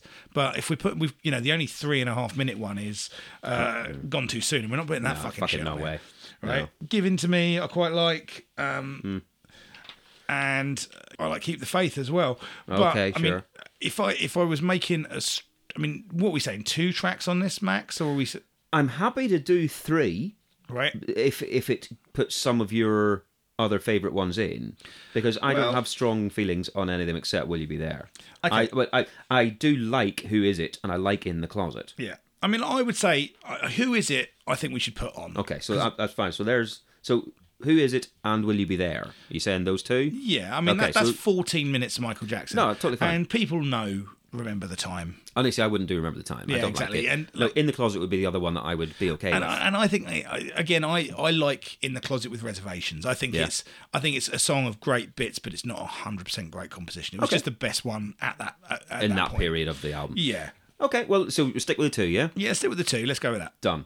Done, Guys, done, done. if you've got any memories of uh, this album uh, pl- or Michael Jackson in repressed. general, repressed, Yeah. yeah. If you, if you, I mean, there are numbers you can find. uh, but you know, getting to, I mean, I forgot to do the shout out on Twitter this week because I had the shits. Oh yeah, of course we Uh, usually do that. I normally do that, uh, but I've yeah been I've had, I've had the sh- I, I've been shitting and puking this week. Oh, Cool, right. guys, thank you so much for uh, uh, being with us through 1991. We've had Yeah. an absolute blast, and numbers have risen, and feels like there's a few of you that are with us now that weren't at the start. Hope you've got something out of 1991. Mm. Let us know.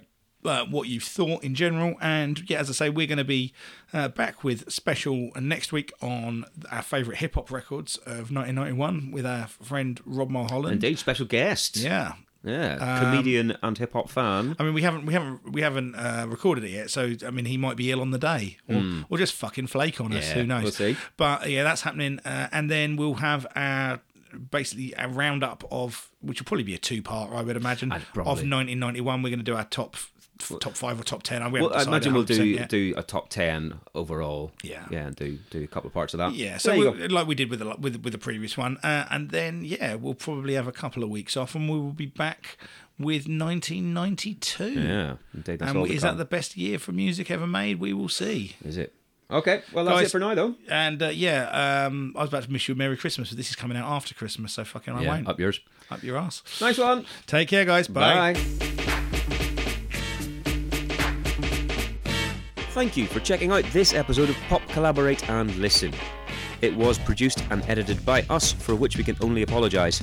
We are on Twitter at PCL Podcast, on Instagram also at PCL Podcast, and Facebook.com slash PCL Podcast. All of these, plus links to our various Spotify playlists, etc., are on our website, which is PCLpodcast.com please feel free to get in contact via any of the social media or on PCLmusicpodcast at gmail.com.